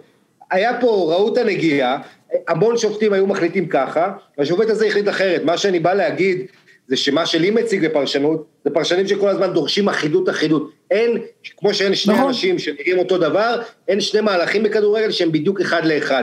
ואם אתה משווה נגיעת יד מסוימת לנגיעת יד אחרת, תמיד יש שוני בנסיבות, כל מקרה הוא לגופו, ושופט, אתה יודע, אתה רוצה שלא יתעסק בפנקסנות, אבל מה לעשות, אתה צריך להכיר בזה שגם הפסיכולוגיה ישנה, ואם חמש פעמים קבוצה תעשה כמעט פנדל ותפעיל לחץ על השופט, גם אתה יכול להבין בסוף שהוא יתרצה לשרוק, ויש את העניין הזה, אבל אני מסכים עם דסקל, דסקל בא מהגישה של הספורט האמריקאי, ששם אתם יודעים, או מי שלא עודד ניו אינגלנד פטריוטס תמיד בוחש, השופטים תמיד עוזרים בכל מיני החלטות שאי אפשר ככה לערער עליהן, כן, שפס אינטרפירנס, החלטה שאי אפשר לערער עליה בפוטבול, זה שיקול דעת של שופט, דברים כאלה, או הולדינג, יש כל מיני החלטות כאלה, ובספורט האמריקאי זה מאוד קדוש לא לדבר על השיפוט בניתוח בסוף, כי עם כל הכבוד יש משקל מסוים למה ששופטים יכולים, אני, אני מקבל את זה ששופט זה לא מהות המשחק, זה אבל כן נושא שיחה עד היום מועדי אינטרס. תקשיב, אני, אני, אני בקבוצת, אני בקבוצת ספורט בוואטסאפ,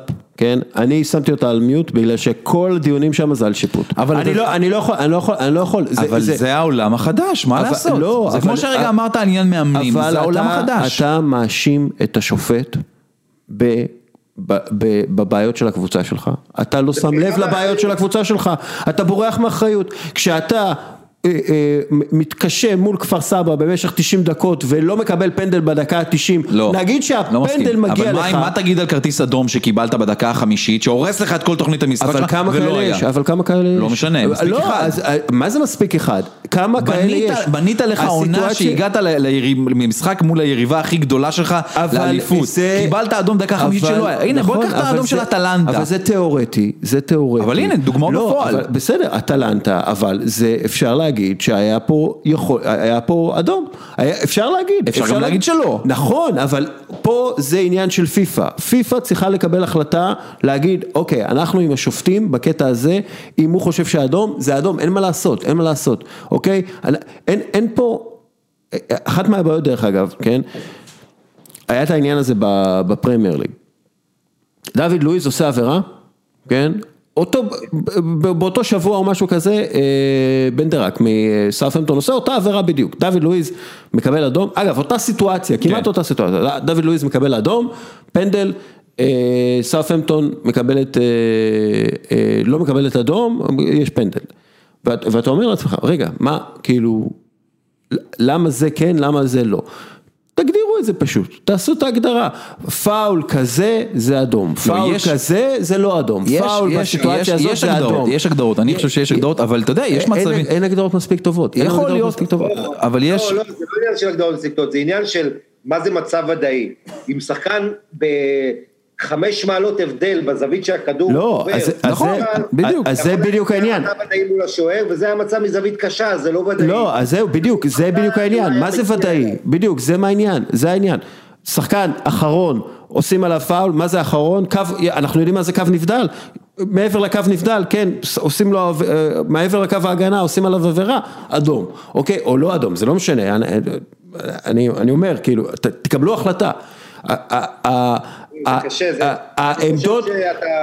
זה גם, אגב, זה גם נכון בפוטבול ובספורט אמריקאי ובעוד דברים, השיפוט, שמונים תשעים אחוז מהמשחק זה תחום אפור, זה משחק של מגע, לא כל מגע מצדיק עבירה, תשים שופט אנגלי שיותר נותן, נגיד, אני אומר אנגלי כסטריאוטיפ, יותר נותן למשחק לזרום, לעומת שופט ספרדי, שכל אחד שיעשה איה ויפול, הוא ישרוק אוטומטית גם אם לא היה מגע, אין מה לעשות, זה, זה, יש אסכולות של שיפוט, יש לך נת, נתונים, והמשחק בסוף הוא נתון לפרשנות, והשופטים טובים, זה שופטים שיודעים ככה לב, ל, ל, לזרום ולהבין את הרוח של המשחק, ו, ונותנים לשחק, אבל אני חושב שקשה מאוד להגיע לאחידות, כי אין מה לעשות, בסוף, איפה שיש אחד ששורק עבירה, אחד אחר לא ישרוק עבירה, מהעבירה הזאת יכול לצאת גול, ופה, אתה יודע, כל הדיון על שיפוט מתחיל.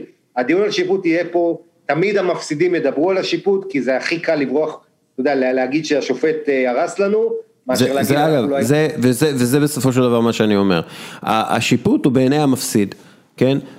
ולא יכול להיות שרק השופטים אשמים. כי אני רואה למשל אוהדי מכבי חיפה, רק השופטים אשמים. לא, אני לא הולך למקום הזה. חבר'ה, חבר'ה, בתור אוהד מכבי חיפה, כן? חברים, די, די. מכבי תל אביב לא זוכה ב-ארבעים וארבעים ושתיים נקודות אחרונות בגלל שיפוט. די, חלאס, אוקיי? מכבי חיפה לא מפסידה למכבי פתח תקווה בגלל שיפוט. נכון, אבל תוצאות משחקים, משחקים שאתה מפסיד בגלל תוצאות כאלה יכולות לגרום למומנטומים והכל, אבל שוב, עזוב, אם נסכם את הדבר הזה, וגם אתה יודע, לבנטל דיבר על הבדלים. והכי חמור זה שהשחקנים מתלוננים. כאילו, תגידו לי, מה, או חוגג שמתלונן על השחקנים שמרוויחים יותר מדי, תגיד לי, מי משלם להם? מי בחר לשלם להם? מי בנה את הקבוצה? מי הביא את המאמנים? כאילו, מה זה הדבר הזה? כאילו, זה פשוט לא נתפס. זה מאוד יפה, יוסיפוביץ' ידידנו, אמר, הוא בדיוק הוכיח שהוא לא בעלים, אלא משקיע, כן? הוא אומר, הוא מצפה מהם העובדים לתוצרת, הוא לא רואה את עצמם כיחידה אחת, ותשמע, אני מבין את התסכול שלו, בעלים שמשקיע ומצפה שהכסף יביא לו את ההצלחה אינסטנט ככה, אבל זה שיעור על כדורגל, כמה חשוב האלכימיה, כמה חשוב הרמוניה, כמה יש הרבה יותר דברים, עוד הרבה דברים בעסק הזה, שזה לא רק לזרוק כסף ואתה מצליח אותם. הרנט הזה היה קצת רנט יותר מדי לשופטים והגענו לביתר ירושלים, אבל אם אני אסכם, אני יכול להגיד לך שראיתי לא מעט משחקים בחיי לאחרונה, במיוחד שהדרמה הייתה כשהלכו לבר, זו הייתה הדרמה האמיתית, והיה כיף כשהלכו לבר. אגב, בדיוק כמו בטניס, שההוקאי הפך לחלק נהדר במשחק, שכל הקהל עושה, כן, אבל שם יש חד משמעיות אמיתית. בדיוק, אני אומר, החד משמעיות הזאת, פה אתה צריך להכניס דבר, בחד משמעיות האלו, והפיפה צריכה להגדיר את זה, כדי שיהיה חד משמעות. למשל, נבדל זה ששתי סתם, שתי הרגליים מעבר לקו הנבדל, זה נבדל. אני הולך איתך בחוק הנבדל, אגב מדברים על זה שבאמת הולך להיות שינוי כלשהו, אחד ההצעות זה שקו מרכז הגוף הוא יהיה הקו שיקבע בעצם. כן, מרכז הגוף, או סתם. היה נתן גם להתקפה בעידן שמחפשים. כן, עזוב, יש... העין רואה אם השחקן בקו או לא בקו, כאילו באמת העין. אבל תסכימו איתי, עבר הוא מאוד צעיר, עוד ילמדו וישנו שם את הדברים האלה, לאט לאט. אפרופו בעלים, חוגג עם התלונות שלו, זה מה שנקרא בעלות על שם ינקלה שחר. אני, אני הבאתי את הכסף, אתם תיתנו לי את הביצועים. זה לא עובד ככה. זה לא עובד ככה. לא עובד ב- ב- בעסקים, לא עובד בספורט. אנחנו רואים שהבעלים, הכל תלוי בהם, בתרבות שלהם, ובאיך שהם מנחים את הסגל המקצועי, ובאיך שהם בוחרים את הסגל המקצועי, ובמעטפת שהם נותנים, ובביטחון הפסיכולוגי שהם נותנים. אתה לא יכול להגיד, הנה, שמתי כסף, תן לי, תן לי עבודה. זה לא עובד בעסקים, זה לא עובד בספורט, זה לא עובד בשום מקום. אין דבר כזה. כסף, דרך אגב, כן, כסף זה בכלל לא המקור מוטיבציה הנכון, בהרבה מקומות. זה פשוט לא המקור מוטיבציה נכון. מה? אם, זה היה, אם הכל היה כסף, ליברפול לא הייתה אלופה עונה שעברה. אם הכל היה, אם הכל היה כסף, כן, לא, גם, תקשיב, אם הכל היה כסף, גם מנצ'סטר סיטי לא היו לוקחים אליפות. ואני אסביר לך למה. כי מנצ'סטר סיטי, לא, אין להם את, את הכי הרבה כסף. יש להם את הכי הרבה כסף, אבל זה לא, כן, אבל לא רק שיש להם את הכי הרבה כסף, יש להם, הם, עם הכסף הזה הם הביאו את המנהלים הכי טובים, והביאו את המאמן הכי טוב, זה, זה העניין, העניין הוא שזה ניהול, ואם אתה, יש לך הרבה מאוד כסף, ואתה משקיע את כל הכסף הזה בשחקנים שלא מתאימים אחד לשני, בגלל שאתה רוצה לשחק פוטבול מנג'ר במציאות, כן? אז ככה זה יראה, כמו פוטבול מנג'ר במציאות. ולא בטוח שאתה מנג'ר טוב יותר ממנג'רים אחרים. וזה העניין. פגוארדיולה לאחרונה אמר, אנחנו מצליחים בגלל הכסף. עכשיו, אני חשבתי לעצמי שבגלל שהוא פילוסוף כזה, אז הוא בא במקום של, כן, יש לנו כסף, אתה יודע, כל הזמן מבקרים את סיטי, אומרים, היא מצליחה רק בזכות הכסף, אז גוארדיולה אמר, כן, נכון, שיש לך הרבה כסף, אתה מביא שחקנים טובים, ויש לי קבוצה נהדרת, אבל אני חושב שזה היה מהלך מאוד חכם של פפ, שימשיכו להתעסק בזה, ויתנו לו את השקט התעשייתי שהוא צריך, לא מזיז להם העניין הזה שאומרים את זה, בסוף אתה רואה את ההבדל בין קבוצה כמו מנצ'סטר יונייטד, שרצה עם אותו בסיס כל העונה, שוחקת אותו לגמרי, מגיעה עכשיו עם הלשון בחוץ, ולא סתם היא מאוד מדשדשת בחודש, חודשיים האחרונים, לעומת מנצ'סטר סיטי, שפפ לא חוזר אף פעם לאותו הרכב, הוא שם המון רוטציות, מחלק את העומס, אפילו כשהולך לו דברים טוב, הוא מחליף את הבלמים, פה ושם לא קורה שום דבר, וזה העניין, לנהל סגל, איך אתה משתמש במשאבים שלך בצורה יעילה. אם יש לך תקציב של מיליארד, אז לא לשפוך את הכל רק על שחקני הרכב, להשאיר גם משהו לשחקנים המגבים. והכי טוב להביא את רובן דיאז. אם יש לך מיליארד יורו, תוציא איזה שישים ושלושה מיליון יורו על רובן דיאז. אבל רובן דיאז לא היה אופציה ראשונה, אני לא זוכר מי היה, היה איזה בלם אחר. עכשיו הוא האופציה הראשונה, עכשיו הוא האופציה הראשונה. אוקיי, נחזור לאפרופו בעלים, נראה שלאנדריה אניאלי יש החלטה, פאולו דיבאלה או קריס קריסטיאנו רונאלדו, איך הוא רוצה שיובנטוס תיראה, שניהם נכנסים ל-שנים עשר החודשים האחרונים של החוזה שלהם, ולא נראה שלאור המצב הכלכלי והמקצועי אפשר לשמור על שניהם בקבוצה, ולא להרוויח על מחירתם העתידית, או על, על מחירתם בעצם, על פניו דיבאלה צעיר יותר מרונאלדו, ולכן עדיף לבנות סביבו את ההתקפה. אבל הוא פצוע. הוא, הוא פצוע, והוא כמעט ולא שיחק השנה, כן. ושדרך אגב, אנחנו שופטים את פירלו, לפי, אה, לפי קבוצה, אנחנו ציפינו שיהיה לו קבוצה עם דיבאלה, אין את דיבאלה, mm-hmm. דיבאלה הוא ה-אם וי פי של, ה, של הסריה בעונה שעברה, כאילו עם כל ה... יש פה בעיה, וצריך, צריך, כאילו מה, מה מאמן צריך לעשות בלי ה-אם וי פי של העונה שעברה, אבל... דרך אגב, אני חושב שצריך לבדוק מי מתאים יותר לקיאזה, כן? כי, כי הוא העתיד של הקבוצה הזאת. השאלה הגדולה יותר, ואני אשאל אותך את זה, אסף, השאלה הגדולה יותר, מי יובנטוס רוצה להיות כשהיא תהיה גדולה? כי, כי ניסוי רונאלדו הוא ניסוי כושל, ואני לא, אני לא אומר שרונאלדו כושל, רונאלדו מצליח, הניסוי, המבנה סביבו, אין דרך אחרת להסתכל על זה מלבד כישלון. הביאו אותו בשביל לשדרג את הקבוצה בליגת האלופות, והם הודחו על ידי אייקס, ליון ופורטו, אוקיי? ועכשיו הם גם מפסידים את האליפות, ככל הנראה. הסגל מאוד לא מאוזן, והם מפסידים כסף. כלומר, זה, זה לא שרונאלדו מבטיח להם הכנסות על, הם, כן יש שיפור בהכנסות, אבל זה לא דרמטי, כמו שהם ציפו. שוב, רונאלדו כובש והוא בעצמו אחלה והכל טוב, אבל זה עדיין כישלון, וזה כישלון מערכתי. תראה, אני חושב שאנחנו נמצאים בימים, ממש בימים, שבועות האלה שיובנטוס תקבל את ההחלטות האלה, ותבין לאן היא הולכת. מצד אחד, פרטיצ'י המנהל הטכני אומר שכן, בונים עם רונאלדו את הפרויקט הזה קדימה, ומסתכלים הלאה לשנה שלו בחוזה, והיו עוד לפני ההדחה גם דיבורים על כך שיעריכו לו את החוזה אפילו בשנה אחת נוספת, אבל אחרי ההדחה הזאת יכול להיות דיבורים קצת אחרת, ופתאום אתה שומע את זינדין זידאן, אומר, כן, יש אפשרות שהוא יחזור לנו לריאל מדריד. הוא אמר את זה עם חיוך.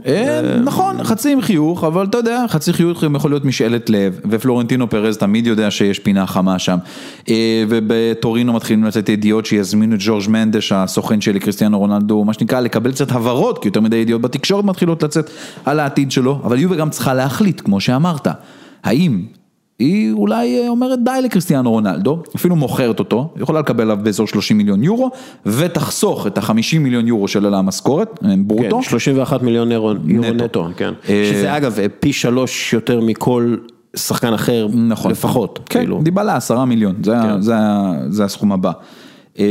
אבל לא בטוח שהיא תרצה לעשות את זה, יכול להיות שהיא כן תרצה לשמור עליו, ומה היא מחליטה להביא? כי היא כן תצטרך לעשות שינוי בסגל שלה, בלרכוש שחקנים, כי אליני כנראה ילך לפרוש, אולי בופון יישאר עוד עונה אחת. בופון הוא לא... הוא לא הפקטור, אני אומר, אבל אתה יודע, יש... תראה, השאלה זה כזה, הם רוצים משחק כאילו עם פירלו, הם רוצים משחק קולקטיבי של לחץ, ולהיות מאוד פרואקטיבי בהגנה, ולהיות אייקס בעצם, בתפיסה שלהם. רונאלדו, הוא לא יכול לשחק במשחק הזה, כי הוא אחד הלוחצים הכי גרועים באירופה, לפי כל המספרים, כן? ושוב, אתה לא מביא את רונאלדו בשביל שירדוף אחרי איזה בלם צעיר של גנואה, סורי, אתה לא עושה את זה. אבל, אם אתה כאילו, כן, אם הכסף שאתה חוסך מרונאלדו, וקולוסבסקי, יחד עם דיבלה וקיאזה, אתה יכול לייצר איזו שלישייה מאוד לוחצת, מאוד אקטיבית בקטע הזה. אבל הגנה. ויותר מזה, קישור, פאביו קפלו אמר על ארתור הוא שחקן רוגבי, מוסר רק הצידה, שזה נפלא, הוא גם קצת התנפח, הוא נראה קצת כמו שחקן רוגבי, אבל זה באמת נפלא. אתה, הקישור של יובנטוס, זה הקישור הכי גרוע של יובנטוס שאני ראיתי בחיי. נכון. בחיי. אף פעם לא ראיתי קישור כל כך גרוע, ויסלח לי רמזי, שהוא בני הצעיר, הוא לא, הוא לא קשר לרמה של יובנטוס, סורי, פשוט הקישור זוועה, ושוב, ברגע שאתה צריך להוציא שלושים מיליון יורו בשנה על חלוץ מזדקן שלא עושה לחץ, ואתה לא יכול להביא עם הכסף הזה חמישה מיליון יורו על עוד וסטון מקיני ועוד אה, אה, שחקן שיודע להשתלט, קובצ'יץ' נגיד מצ'לסי או וואטאבר, איזון, קישור, קישור מאוזן, אז אתה לא יכול לשחק את המשחק שאתה רוצה. נכון. אגב, ביממה האחרונה, הידיעה בראשי של הגזטה דלו ספורט אתמול, על הכוונות של יובנטוס, על מנואל לוקטלי של ססוולו. שהוא פנטסטי. הוא פנטסטי, אבל הוא בססוולו, כן? בוא. לא, אבל הוא... יש פוטנציאל, בסדר. הוא שחקן פוטנציאל, הוא גם מאוד צעיר, נכון? כן, כן. והוא ממילן במקור, הוא כאילו שחקן, הוא יודע מה זה להיות בקבוצה גדולה, זה לא... אני, אחרי שראיתי את סנדרו טונאלי ואת ההשתלבות, אני אומר, אוקיי, זה לא יובל. לא, אבל ססוולו הרבה יותר מוצלחת מברשיה. נכון, נכון, נכון. וססוולו הרבה יותר מוצלחת בליגה האיטלקית מול קבוצות איטלקיות בחירות. לא, לא, הכדורגל שמשחקים הוא כדורגל טוב, זה האטלנטה הקטנה, הכינוי שלה. נוסף זה, הם רוצים את ארקדיוש מיליק, אולי להביא אותו ממרסיי כחלוץ. נו, באמת. בדיוק, גם אני אומר, נו, באמת. והיה עוד שהם שהם מכוונים אליו, היו עוד כמה על הפרק האמת עבור יובה, אבל היא צריכה לעבור איזשהו באמת שינוי די גדול. ההגנה שלה, בסדר, כשדליכט ודמירן משחקים זה סבבה, אבל מי משחק עם מגנים באגפים, ששם מאוד פרוץ, כמו שאמרת, זה רביו, רמזי, בן תנקור, שלא מספקים את הסחורה, זה לא מספיק טוב כדי להגיע לפחות לרבע גמר ליגת אלופות, כמו שאנחנו רואים, וגם לא לקחת את האליפות באיטליה, כן, אבל העניין הוא כבר רמה כלכלית, אם אפשר להשקיע. אינטר, מה השלישייה האמצע שלה, של אינטר? אוי, מלא, בחייאת. יש לה את ברלה, את ברוזוביץ' משחק שם במקומות האלה, רק השניים האלה, ווידל שהוא בריא, זה עולם אחר. סנסי לא, הוא כבר לא בריא. אבל הוא לא בריא, אבל שוב. ובוא נשכח, יש להם את החיזוק הכי טוב שהיה בחודש ינואר לקבוצה. קריסטיאן אריקסן, שנכנס סוף סוף לשחק ומדהים. לוינטל, דעתך על יובנטוס? יובנטוס במקום מדאיג, אני חושב. קודם כל, כלכלית, אל תשכחו את ההפסדים. דיברתם אינטר מאה מיליון, ביובה זה שלוש מאות מיליון שהיא מפסידה. והרבה צרות כלכליות עתידיות למועדון הזה, ושאלת קריסטיאנו רונלדו זו שאלה מאוד קשה. מצד אחד, האיש הזה הוא מגנט מחוץ למגרש, רשתות חברתיות, נותן ליובה עוד הרבה כסף מספונסרים, ואם אתה מוציא אותו מיובה הזאת, מה כבר נשאר לך? כן, אלברו מורטה, קיאזה, מקני, זה, זה לא, זה לא נראה טוב. זאת אומרת, יובה יש לה בעיות שהם, תראו, המועדון הזה הלך למגמה של הצרה, והוא עושה את זה דווקא בעונה עם מאמן טירון, כן, עם מאמן בלי ניסיון כמו פירלו. זאת אומרת, זה הנסיבות, שאתה אומר, אם כבר תעשה את הצרה הזאת, תביא איזה מאמן מנוסה, ש, שיותר ככה מורגל אולי לעשות כזה תהליך דרסטי. יובה הורידה את הגיל הממוצע שלה בצורה די דרמטית העונה, ועדיין הקישור, כמו שאתם אומרים, קישור שתרם שבעה שערים עונה שעברה, אני חושב שמונה עונה הזאת,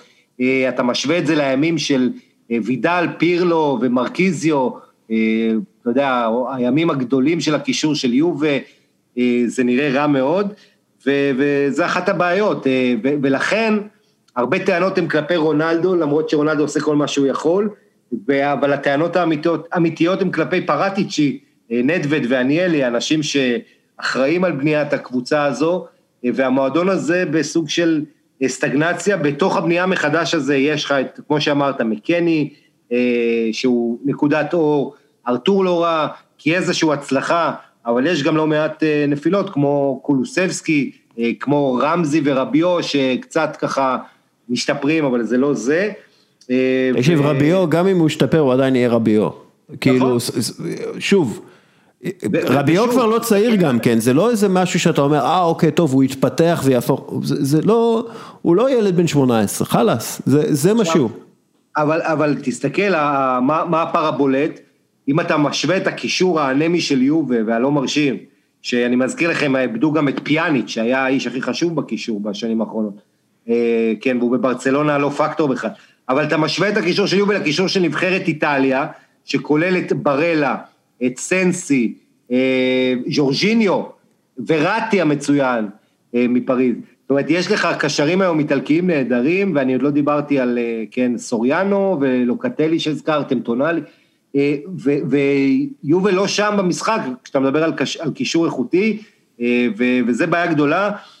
רונלדו, אני לא יודע מה יהיה איתו, אף אחד לא יודע כרגע, אבל אין ספק שכל מה שקרה עם דיבאלה, מאוד מאוד מדאיג, איך שחקן בצל שנה שלמה של, אתם יודעים, התהליך הזה, של הערכת החוזה, יש לו סוכן, חורחי אנטון, שדואג כל הזמן, ל, ל, כמו סוכנים גדולים אחרים, ברגע שקצת דברים לא הולכים, מיד מעלה שמות, יונייטד, טוטנהאם, כל המעוניינות בו, ובינתיים דיבאלה כבר לא משחק חודשים, כל העונה הזו יש לו שש מאות דקות בליגה, אנחנו מדברים פה על שחקן שעד שרונלדו הגיע, היה מעל עשרים גולים לעונה, היה כוכב ענק, ופתאום הפך לעונה הזאת באמת לא פקטור. אבל אתה יודע מה, אני גם מסתכל, אחת מהבעיות, ברגע שמרוטה עזב, תראה, למשל קול, קולוספסקי, כן, הוא שחקן סבבה, הוציאו עליו שלושים וחמישה מיליון יורו, פלוס תשעה מיליון יורו בונוסים וכאלה, שלא בטוח שיהיו, שחקנים דומים לקולוספסקי במחירים האלה, פדרו נטו שמונה עשרה מיליון יורו, נרכש על ידי וולפס,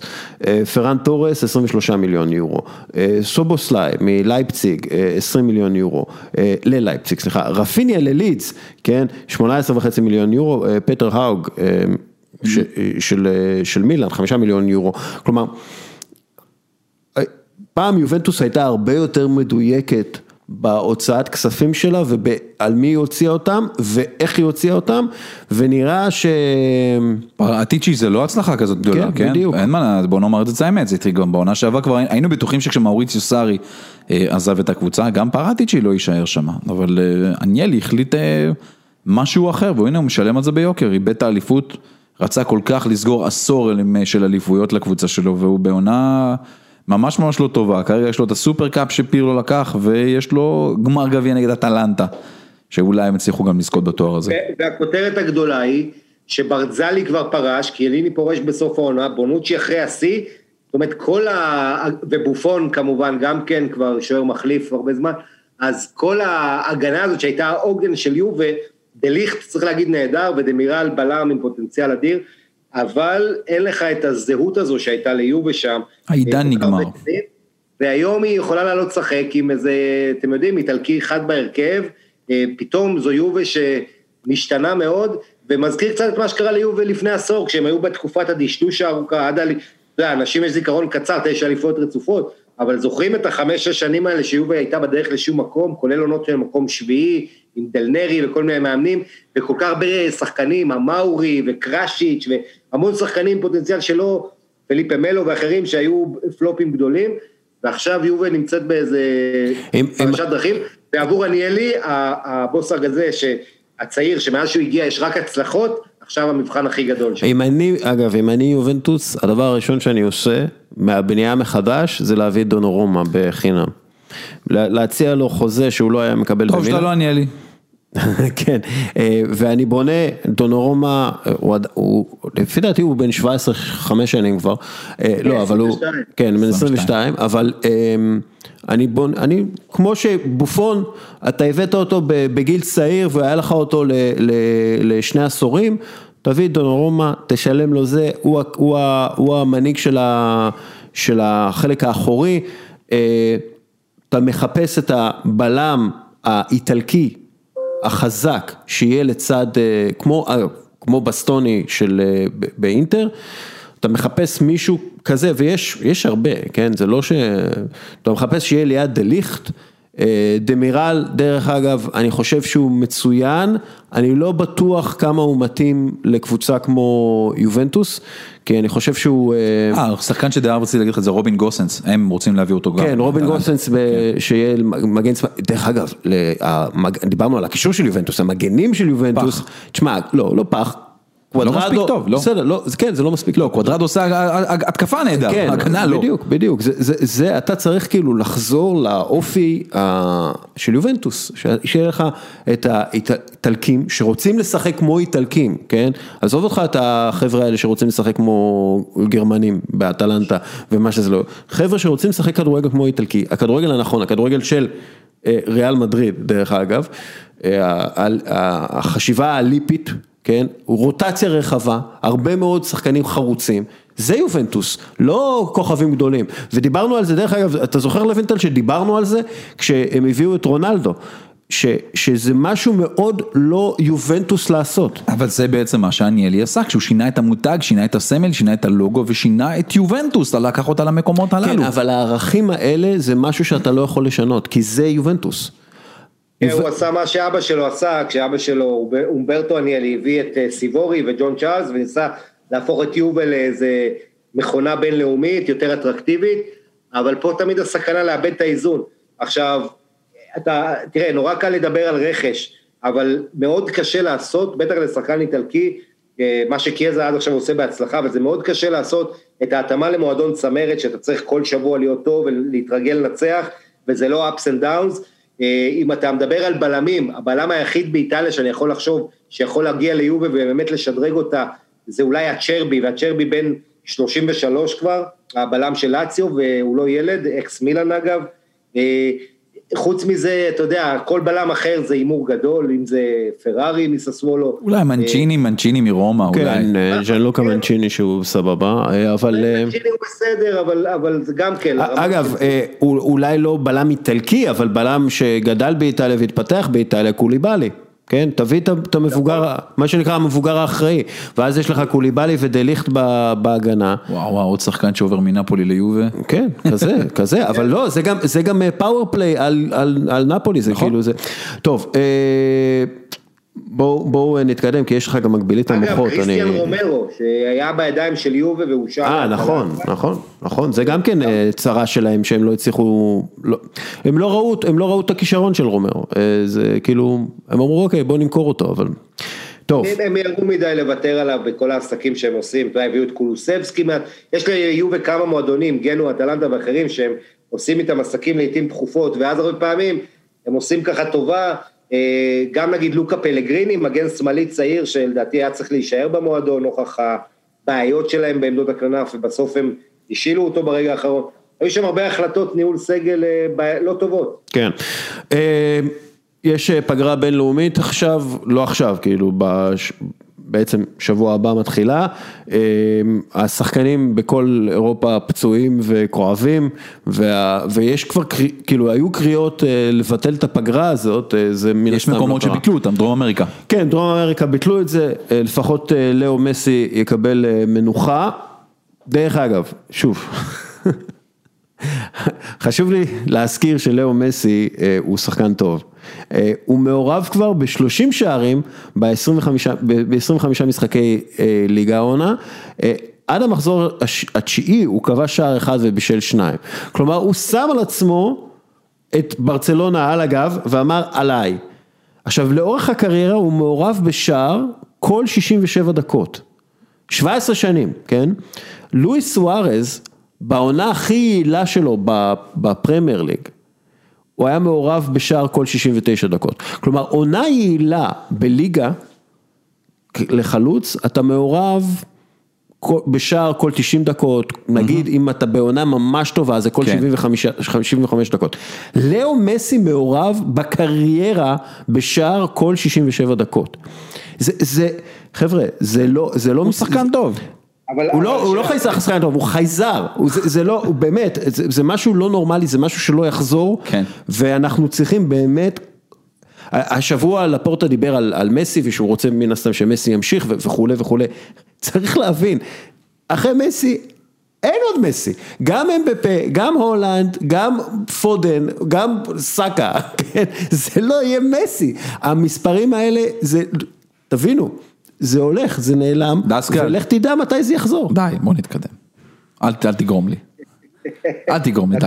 יהיה משהו אחר. לא, לא יהיה משהו אחר. היה פלטיני, היה בוטרגניו, היה ברטומיאו, היה היה. לא, אבל שוב, פוטרגניו ופלטיני הם לא מתקרבים לקרסוליים של מסי. היה פרבנז, אבל זידן גם, גם זידן. המספרים האלה לא יחזרו. אז יהיה מספרים אחרים.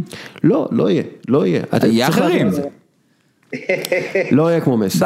נגד מי ברצלונה השבוע? כמו מסי לא יהיה, יהיה משהו אחר.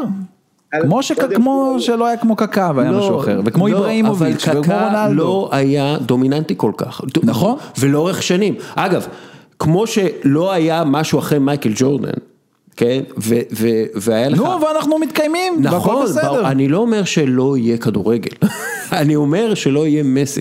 כמו שמייקל ג'ורדן נעלם, ולא, אין לך עדיין ג'ורדן, אין לך ג'ורדן. לברון ג'יימס, נכון, לברון ג'יימס מתקרב, הוא הכי מתקרב, והוא עדיין לא ג'ורדן, ואגב, לא יהיה לך אחרי לברון, אתה לא יודע מה יהיה לך אחרי לברון, אבל כן אתה רואה, למשל, לוקה דונצ'יץ', אתה כן רואה שחקנים אחרים, כאילו שעושים לברון, עושים כאילו מה של לברון עושה. עוד עשרים שנה, אתה יודע, כבר לא יזכרו את זה ככה, לא יזכרו את ג'ורדן בכלל עוד עשרים שנה כנראה. די, נו, איך לא יזכרו את ג'ורדן? אחי הדנקו, מה, מה אתה? תפתח, תראה את הילדים, במה הם נטפליקס, די, נו. יש טיק טוק, זה מה שיש, וג'ורדן לא בטיק טוק. ג'ורדן יהיה בטיק טוק. אם אתה בין עשרים, בין שלושים, לא ראית את ג'ורדן, אתה תגיד שלברון הכי גדול. וככה, אתה יודע, זה הנטייה הטבעית הזאת, להתמקד בכאן ועכשיו, אבל אתה יודע, אתה מדבר על מסי בראייה של שבע עשרה שנה, בוא נדבר, זה כאילו מסי כבר לא שחקן, ואנחנו צריכים ככה להביא תירוצים. חבר'ה, בעונה הזאת, הכי הרבה גולים בליגה הספרדית, עשרים ואחת, הכי הרבה, כמובן, מחוץ הרחבה, הכי הרבה מעורבות יש בשערים, כן, יש לו עוד שבעה בישולים, הכי הרבה גם מסירות שמובילות לגולים שלא נספרות, אתם יודעים, המסירה לאסיסט, יצירת מצבים, דריבלים, מסירות בשליש האחורי, הכי הרבה איומים למסגרת, זאת אומרת, אתה מדבר פה על שחקן שגם בגיל הזה, שעוד הרבה עודים עליו, על לפעמים שהוא נחנק במשחקים גדולים, עדיין אתה לוקח את הציונים שנותנות כל האפליקציות והחברות סטטיסטיקות, אין שחקן היום בעולם, שמגיע לניקוד שמסי מקבל, אז הוא עדיין פה, הוא עדיין עושה דברים מדהימים. כן, ויאללה, לוינטל, אנחנו צריכים לסיים, יש איזה משהו לסוף השבוע שאנחנו צריכים לדבר עליו, לפני שאנחנו עוברים פה למקבילית המוחות, ואני מפרק לאקרמן את הפנים. קודם כל, ריאל סוסיידד נגד ברצלונה, שאלת מי... כן, יש לנו, תשמע, מאבק אליפות בצרפת שצריך מתישהו להתייחס אליו. פריס סן ז'רמן נגד ליון, אם אני לא טועה, נכון? כן. זה משחק משחק. הזדמנות לליל אולי לברוח. בסדר, לא אכפת לי. סורי, לא אכפת לי. אה לא, אנחנו מארחים את הסופרקאפ פה אצלנו בבלומפילד. מה, אתה לא רוצה לראות את אמבפה פה? לא אכפת. אתה רוצה לראות את חוסם עוואר נגד... פשוט אכפת לי כמו אליפות אוסטריה. זה מה שזה אכפת. באמת, פשוט לא אכפת לי. סורי, סורי, לא עושה לי כלום, לא עושה לי כלום. אני, אני, אגב, אני עדיין לא התגברתי על העניין הזה שהקטרים הורגים אנשים בשביל שיערכו מונדיאל, אז... אבל הקטרים לא נמצאים רק בצרפת. בסדר, אז שילכו להתנאייק. ליון, ליון גם איבדה קצת גובה לאחרונה, וליון מארחת את פריז, זה סוג של צומת עבור שתיהם, כאשר, אתם יודעים, מונקו דורבת, ארבע נקודות מאחוריהם, ויכולה עוד לקחת את המקום השלישי שמוביל לתלופות. בסדר, יאללה. יאללה, יאללה, יאללה, עזוב, עזוב, מה עוד? משחק גדול. המשחק הגדול זה שמילן משחק נגד פיורנטינה ולוונטל מפרשן את זה, אני צריך לדבר עם הבורסים שלו שיחליפו פרשן, מכיוון שהוא נחס. זה הכל, זה המשחק. אני לא נחס, מי שנחס זה האצטדיון שלכם. זה נכון. בסנסירו, שאתם נצחים שם שישה משחקים בבית, בסנסירו, מתוך ארבע עשרה, שש מ-ארבע עשרה, בחוץ מילן ניצחה אחת עשרה משלוש עשרה. אין אף קבוצה בחמש הליגות הגדולות, עם מאזן חוץ כמו של מילן.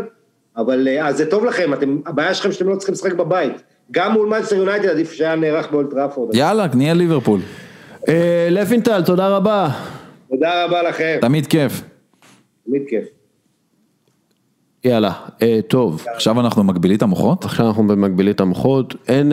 אני לך, אני לחוץ כמו לא יודע מה, עכשיו שדע לך. האמת היא, אני רואה אותך קצת מזיע. אני לא טוב בחידונים. אני אגיד לך מה, אני לא טוב בחידונים האלה. עשית עבודה טובה עם החידון האחרון שעשינו, שזה היה על ה... תגיד כמה שיותר מדינות ב... אה, כן, נכון. אני ולוונטל פה, היה לנו זה. טוב. וואו. אוקיי. אני שונא חידונים כאלה. בסדר, בוא נראה. שוב, מקבילית המוחות, אנחנו מדברים על מקבילית המוחות, שזאת, שוב, זה המון הומאז'ים ליצחק שמעוני האגדי. לא, אתה צעיר? אני צעיר. אתה לא זוכר, נכון? אני... מה שאני אהבתי בטריוויה הזאת, במשחקון טריוויה הזה, זה שהוא לא מגיע לעזור למתחרים. המטרה היא להשפיל אותם, שהם לא ידעו כלום. זה כאילו הכי טוב. תסביר את החוקים שוב לאלה שלא... החוקים הם ככה, זה שלוש שאלות, זה שש שאלות, השלוש שאלות הראשונות זה בתחום שנבחר על ידי המשתתפים בעצמם. השני זה ידע כללי על ספורט, מן הסתם. יאללה, קדימה, בוא נקרוס. על כל תשובה אתה מקבל, על כל תשובה נכונה אתה מקבל נקודה אחת. אוקיי, אז אני מתחיל, במי אתה, כבודו? אתה צריך לענות, אני אסף אקרמן? לא, בסדר, אני עוד... מערוץ הספורט? אני מעכל ליד. אני אסף אקרמן, מערוץ הספורט, בין שלושים ושמונה, אבא לאלון. אין על אלון. והנושא שבחרת? ברלוסקוני. מילן של ברלוסקוני. מילן של ברלוסקוני, גם על האיש עצמו קצת, כן. אוקיי, ואלו השאלות. אוקיי. וואה, אני רואה אותי, אתה לחוץ. אני מאוד לא אוהב את זה. אני אגיד לך מה, אני בן אדם שחורש את עצמו למוות לפני שידורים ולפני זה, אבל סתם, זה כיף, זה כיף. אגב, סתם, דיברתי השבוע על זה עם חברים, לי יש גובה של אנשים רנדומליים, או שאני מכיר או שבדקתי מתי שהם גבוהים, פשוט תקוע לי במוח. אני יודע שבריטני ספיר זה מטר שישים ושלוש, למה? כי פעם בדקתי, זה פשוט תקוע לי בפנים.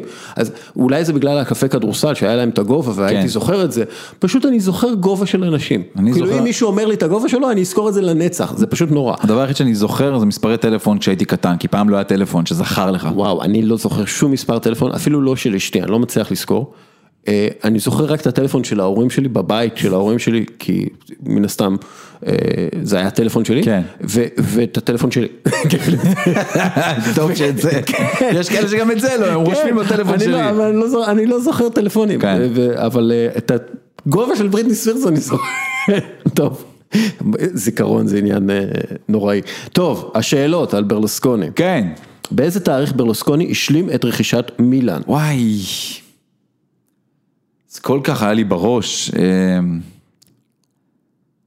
יואו, עשיתי הרצאה על התאריך הזה גם, בדיוק. אני אצטרך את תשובתך? כן, אני אזרוק. נראה לי שמונה עשר באוגוסט. לא, אנחנו לא, לא בכיוון אפילו. כן, עשרים וארבעה במרץ אלף תשע מאות שמונים ושש. זהו, שנה הייתי זוכר, שמונים ושש אני זוכר, אבל...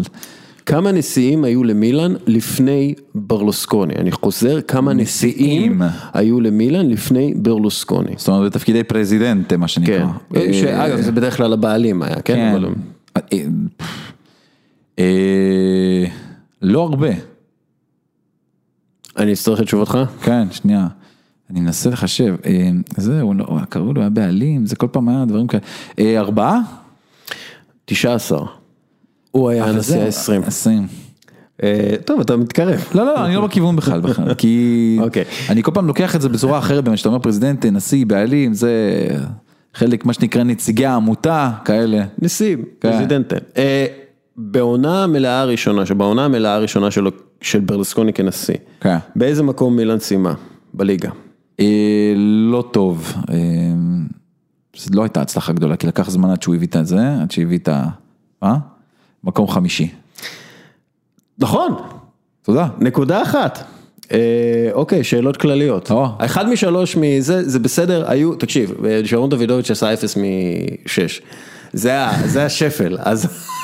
אבל שרון דוידוביץ' הוא אחד הגאונים דווקא. נכון. ממש...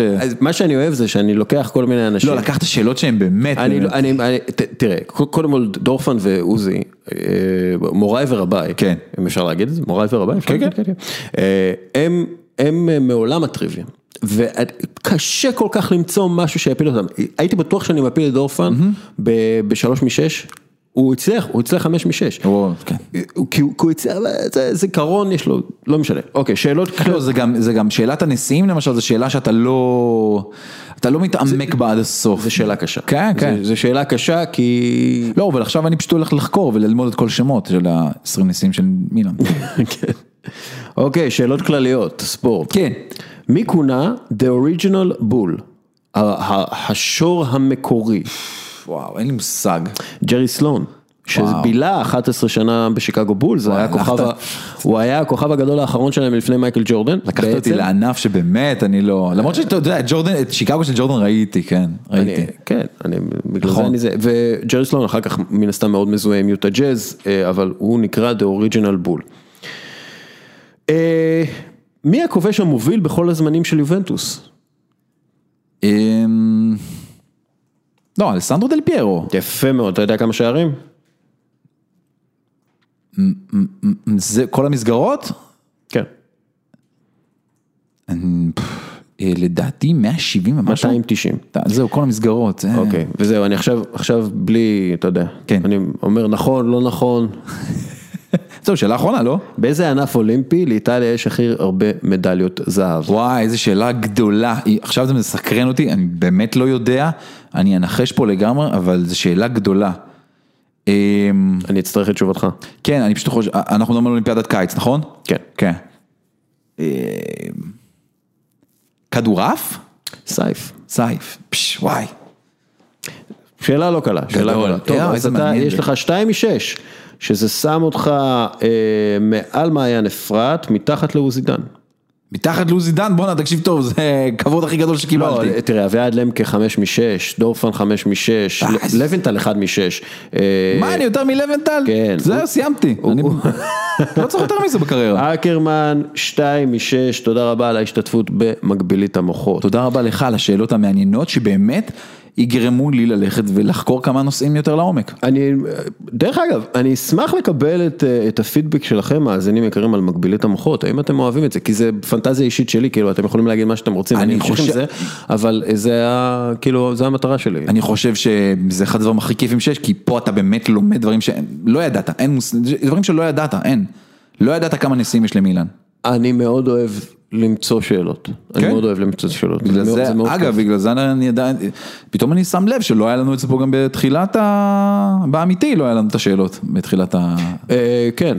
אז חבר'ה, חסות, להתעורר, ותבואו פה ספונסרים, וקדימה. תראה, אני חושב שמקבילית המוחות זה היה כאילו תוכנית בלי חסות בכלל, כי זה לא טלוויזיוני בשיט, אבל שוב, אני זוכר את זה, אני גדלתי על זה, אז אני, אני עושה מה שאני עושה. אם אתם רוצים לתת לזה חסות, סבבה, מצוין. אז נעביר את זה לתחילת תוכנית גם בכלל. עכשיו אנחנו עוברים לחסות אחרת, שזה החסות, יש לנו שותפה ערכית, אדם טבע ודין, שאנחנו מדברים איתם על הנתון השבועי, על המצב הסביבתי שלנו, שזה הסוגיה החשובה ביותר באנושות. כן, בעצם. במיוחד בתקופה האחרונה. כן. אקרמן, תודה רבה. תמיד כיף להגיע לכאן. יאללה, אנחנו עוברים לשלבים הבאים בפודקאסט הזה.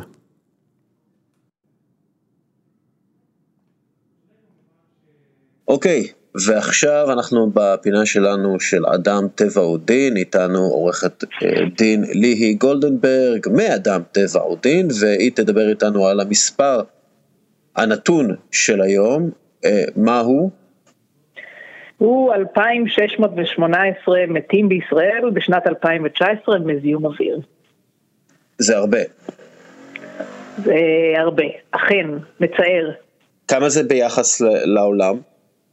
זו שאלה מצוינת שאני אבדוק לשבוע הבא, אבל מבחינה מספרית,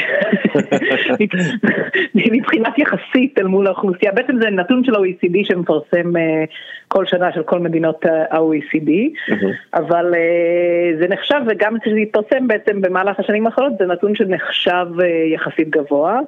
אמנם יש בעשור, עשורים האחרונים כן ירידה מסוימת במספרים, שזה כמובן מבורך, וכן ירידה מסוימת גם מבחינת זיהום האוויר במדינת ישראל, הודות לעבודה לא, לא קטנה שעושה המשרד להגנת הסביבה בין היתר, אבל עדיין, זה עדיין מספר די גבוה, ועדיין אנחנו, במיוחד בערים גדולות, בעצם סובלים מזיום אוויר שמגיע בחלקו הגדול מתחבורה, וגם מתעשייה, ושריפת דלקים פוסיליים למיניהם, אך כן המספר עדיין.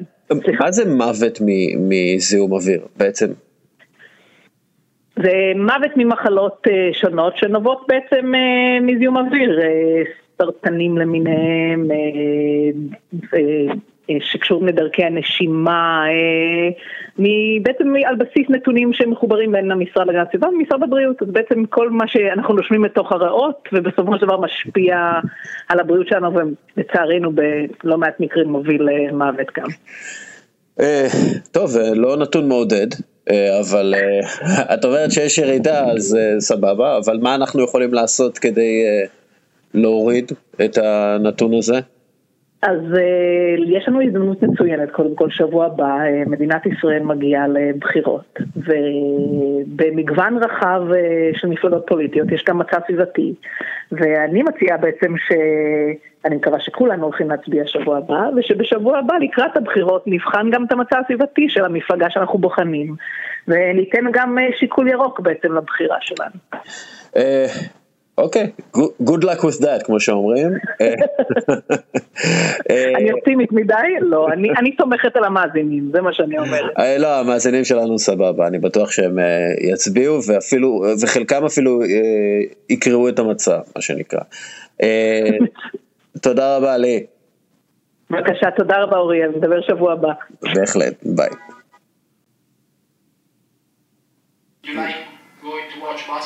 Yeah, yeah, yeah, yeah, yeah. I liked a lot, and uh, I mean, he's a phenomenal in what he's doing. But I don't like when people, when they have a, they, some kind of status and they go in and they do politics at the same time what they're doing. I mean, do what you're good at. Do the category you do. I play football because I'm the best in playing football. I don't do politics. If I would be a political politician, I would do politics. That is the big, first mistake people do when they become famous and they come in a certain st- uh, status. Stay out of it. That just do what you're best at, because it doesn't look good. בסוף פברואר, זלאטן איברהימוביץ' מתח ביקורת על הפעילות החברתית של לברון ג'יימס מחוץ למגרש. הוא שחקן אדיר, אבל אני לא אוהב כשאנשים שיש להם איזשהו סטטוס עושים גם פוליטיקה, אמר חלוצה השוודי של מילאן. תעשה מה שאתה טוב בו, אני משחק כדורגל כי זה מה שאני עושה הכי טוב. זו לא הפעם הראשונה שבה לברון שמע אדם לבן אומר לו לשתוק ולכדרר, ותשובתו הייתה חדה בהתאם. And the soccer player said that he believes that famous people and athletes such as yourself shouldn't use their platform to do anything other than what they're good at in their athletic endeavor. As someone who has promoted the idea of more than an athlete and, and trying to empower uh, players to, to, to use their voice, to speak on their communities, do you have any response to what he said? Nah, uh, absolutely not. I mean, because at the end of the day, um, you know, I would never... Uh, shut up about things that's um, that's wrong. Um, I, I preach about my people, and I preach about uh, you know equality, um, social injustice, racism. Um, you know, sy- uh, systematic uh, uh, voting, uh, voter suppression, um, things that go on in our community. Um, because I was a part of my community at one point and seeing the things that was going on, and I know the you know what's going on still because I have a, a group of uh, three hundred plus kids at my school that's going through the same thing, and they need a, a voice.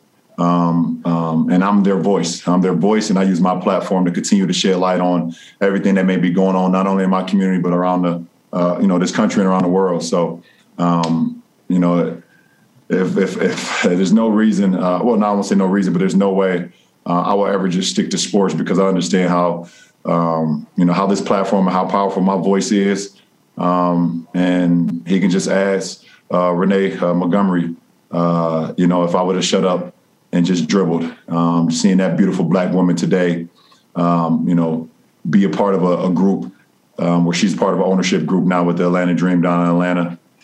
And uh, it's funny he say that because I believe in like two thousand eighteen, he was the same guy who said uh, when he was back in Sweden talking about the same things um, because his last name wasn't a certain last name that uh, he felt like it was some racism going on when he was out on the pitch. Um, right? He did say that, right? Yeah. I thought he was, I thought he said that. So, um, I speak from a very educated mind.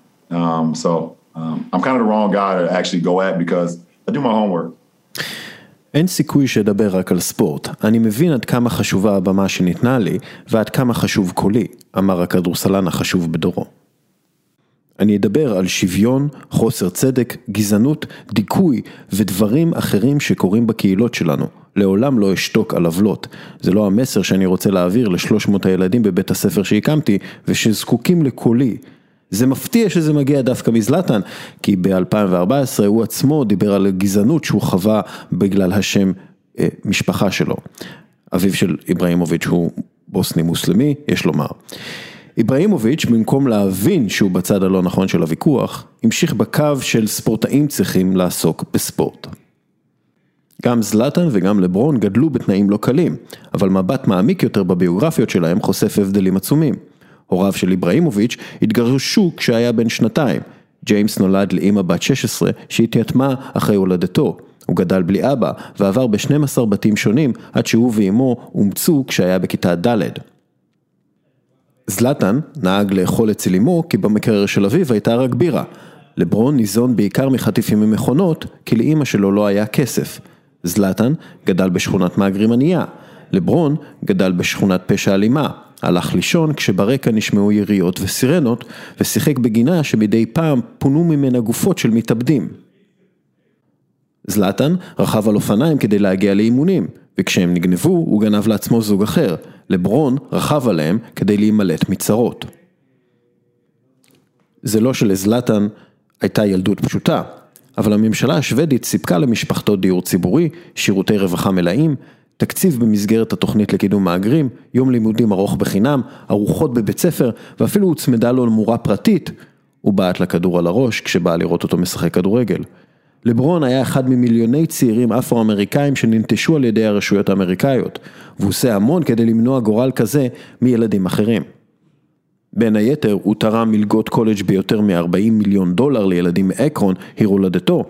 הקים שם בית ספר, מממן שימור היסטוריה שחורה ותורם מיליונים לעמותות שמסייעות לשחורים להצביע.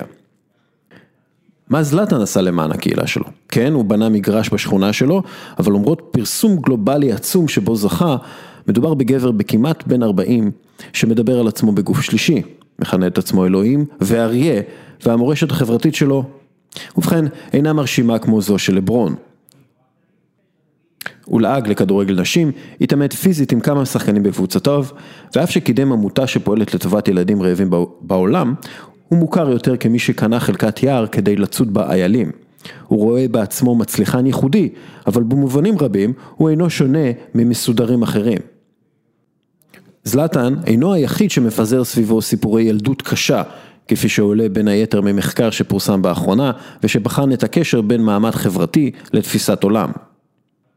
החוקרים מאוניברסיטת אנדנבורו, בית הספר לעסקים ופוליטיקה בלונדון ואוניברסיטת לונדון, שוחחו עם מאות עובדים וגילו שאנשים עשירים ומצליחים מרקע פריבילגי, ממעמד הביניים ומעלה, נוטים להפריז בתיאורים של ילדות קשה במעמד הפועלים, שבאמצעותם הם טובים סיפור של מעוני לאושר. Very possible, this eh? Very possible. Aye. Aye. Aye. A good glass of Chateau Le Chassel, eh, Josiah? Oh, you're right there, Obadiah. Aye. Who would have thought, thirty years ago, we'd all be sitting here drinking Chateau Le Chassel, eh? Aye. Aye. Them days we're glad to have the price of a cup of tea. Aye, a cup of cold tea. Huh? Without milk or sugar. Or tea. In a cracked cup and all. Oh, we never used to have a cup. We used to have to drink out of a roll-up newspaper. The best we could manage was to suck on a piece of damp cloth. But you know, we were happy in those days, although we were poor. Because we were poor. Aye. My old dad used to say to me, money doesn't bring you happiness, son. He was right. Aye. I was happier then and I had nothing. We used to live in this tiny old tumble-down house with great big holes in the roof. House? You were lucky to live in a house. We used to live in one room, all twenty-six of us, no furniture, half the floor was missing. We were all huddled together in one corner for fear of falling. You were lucky to have a room. We used to have to live in the corridor. Oh, we used to dream of living in a corridor. Would have been a palace to us. We used to live in an old water tank on a rubbish tip.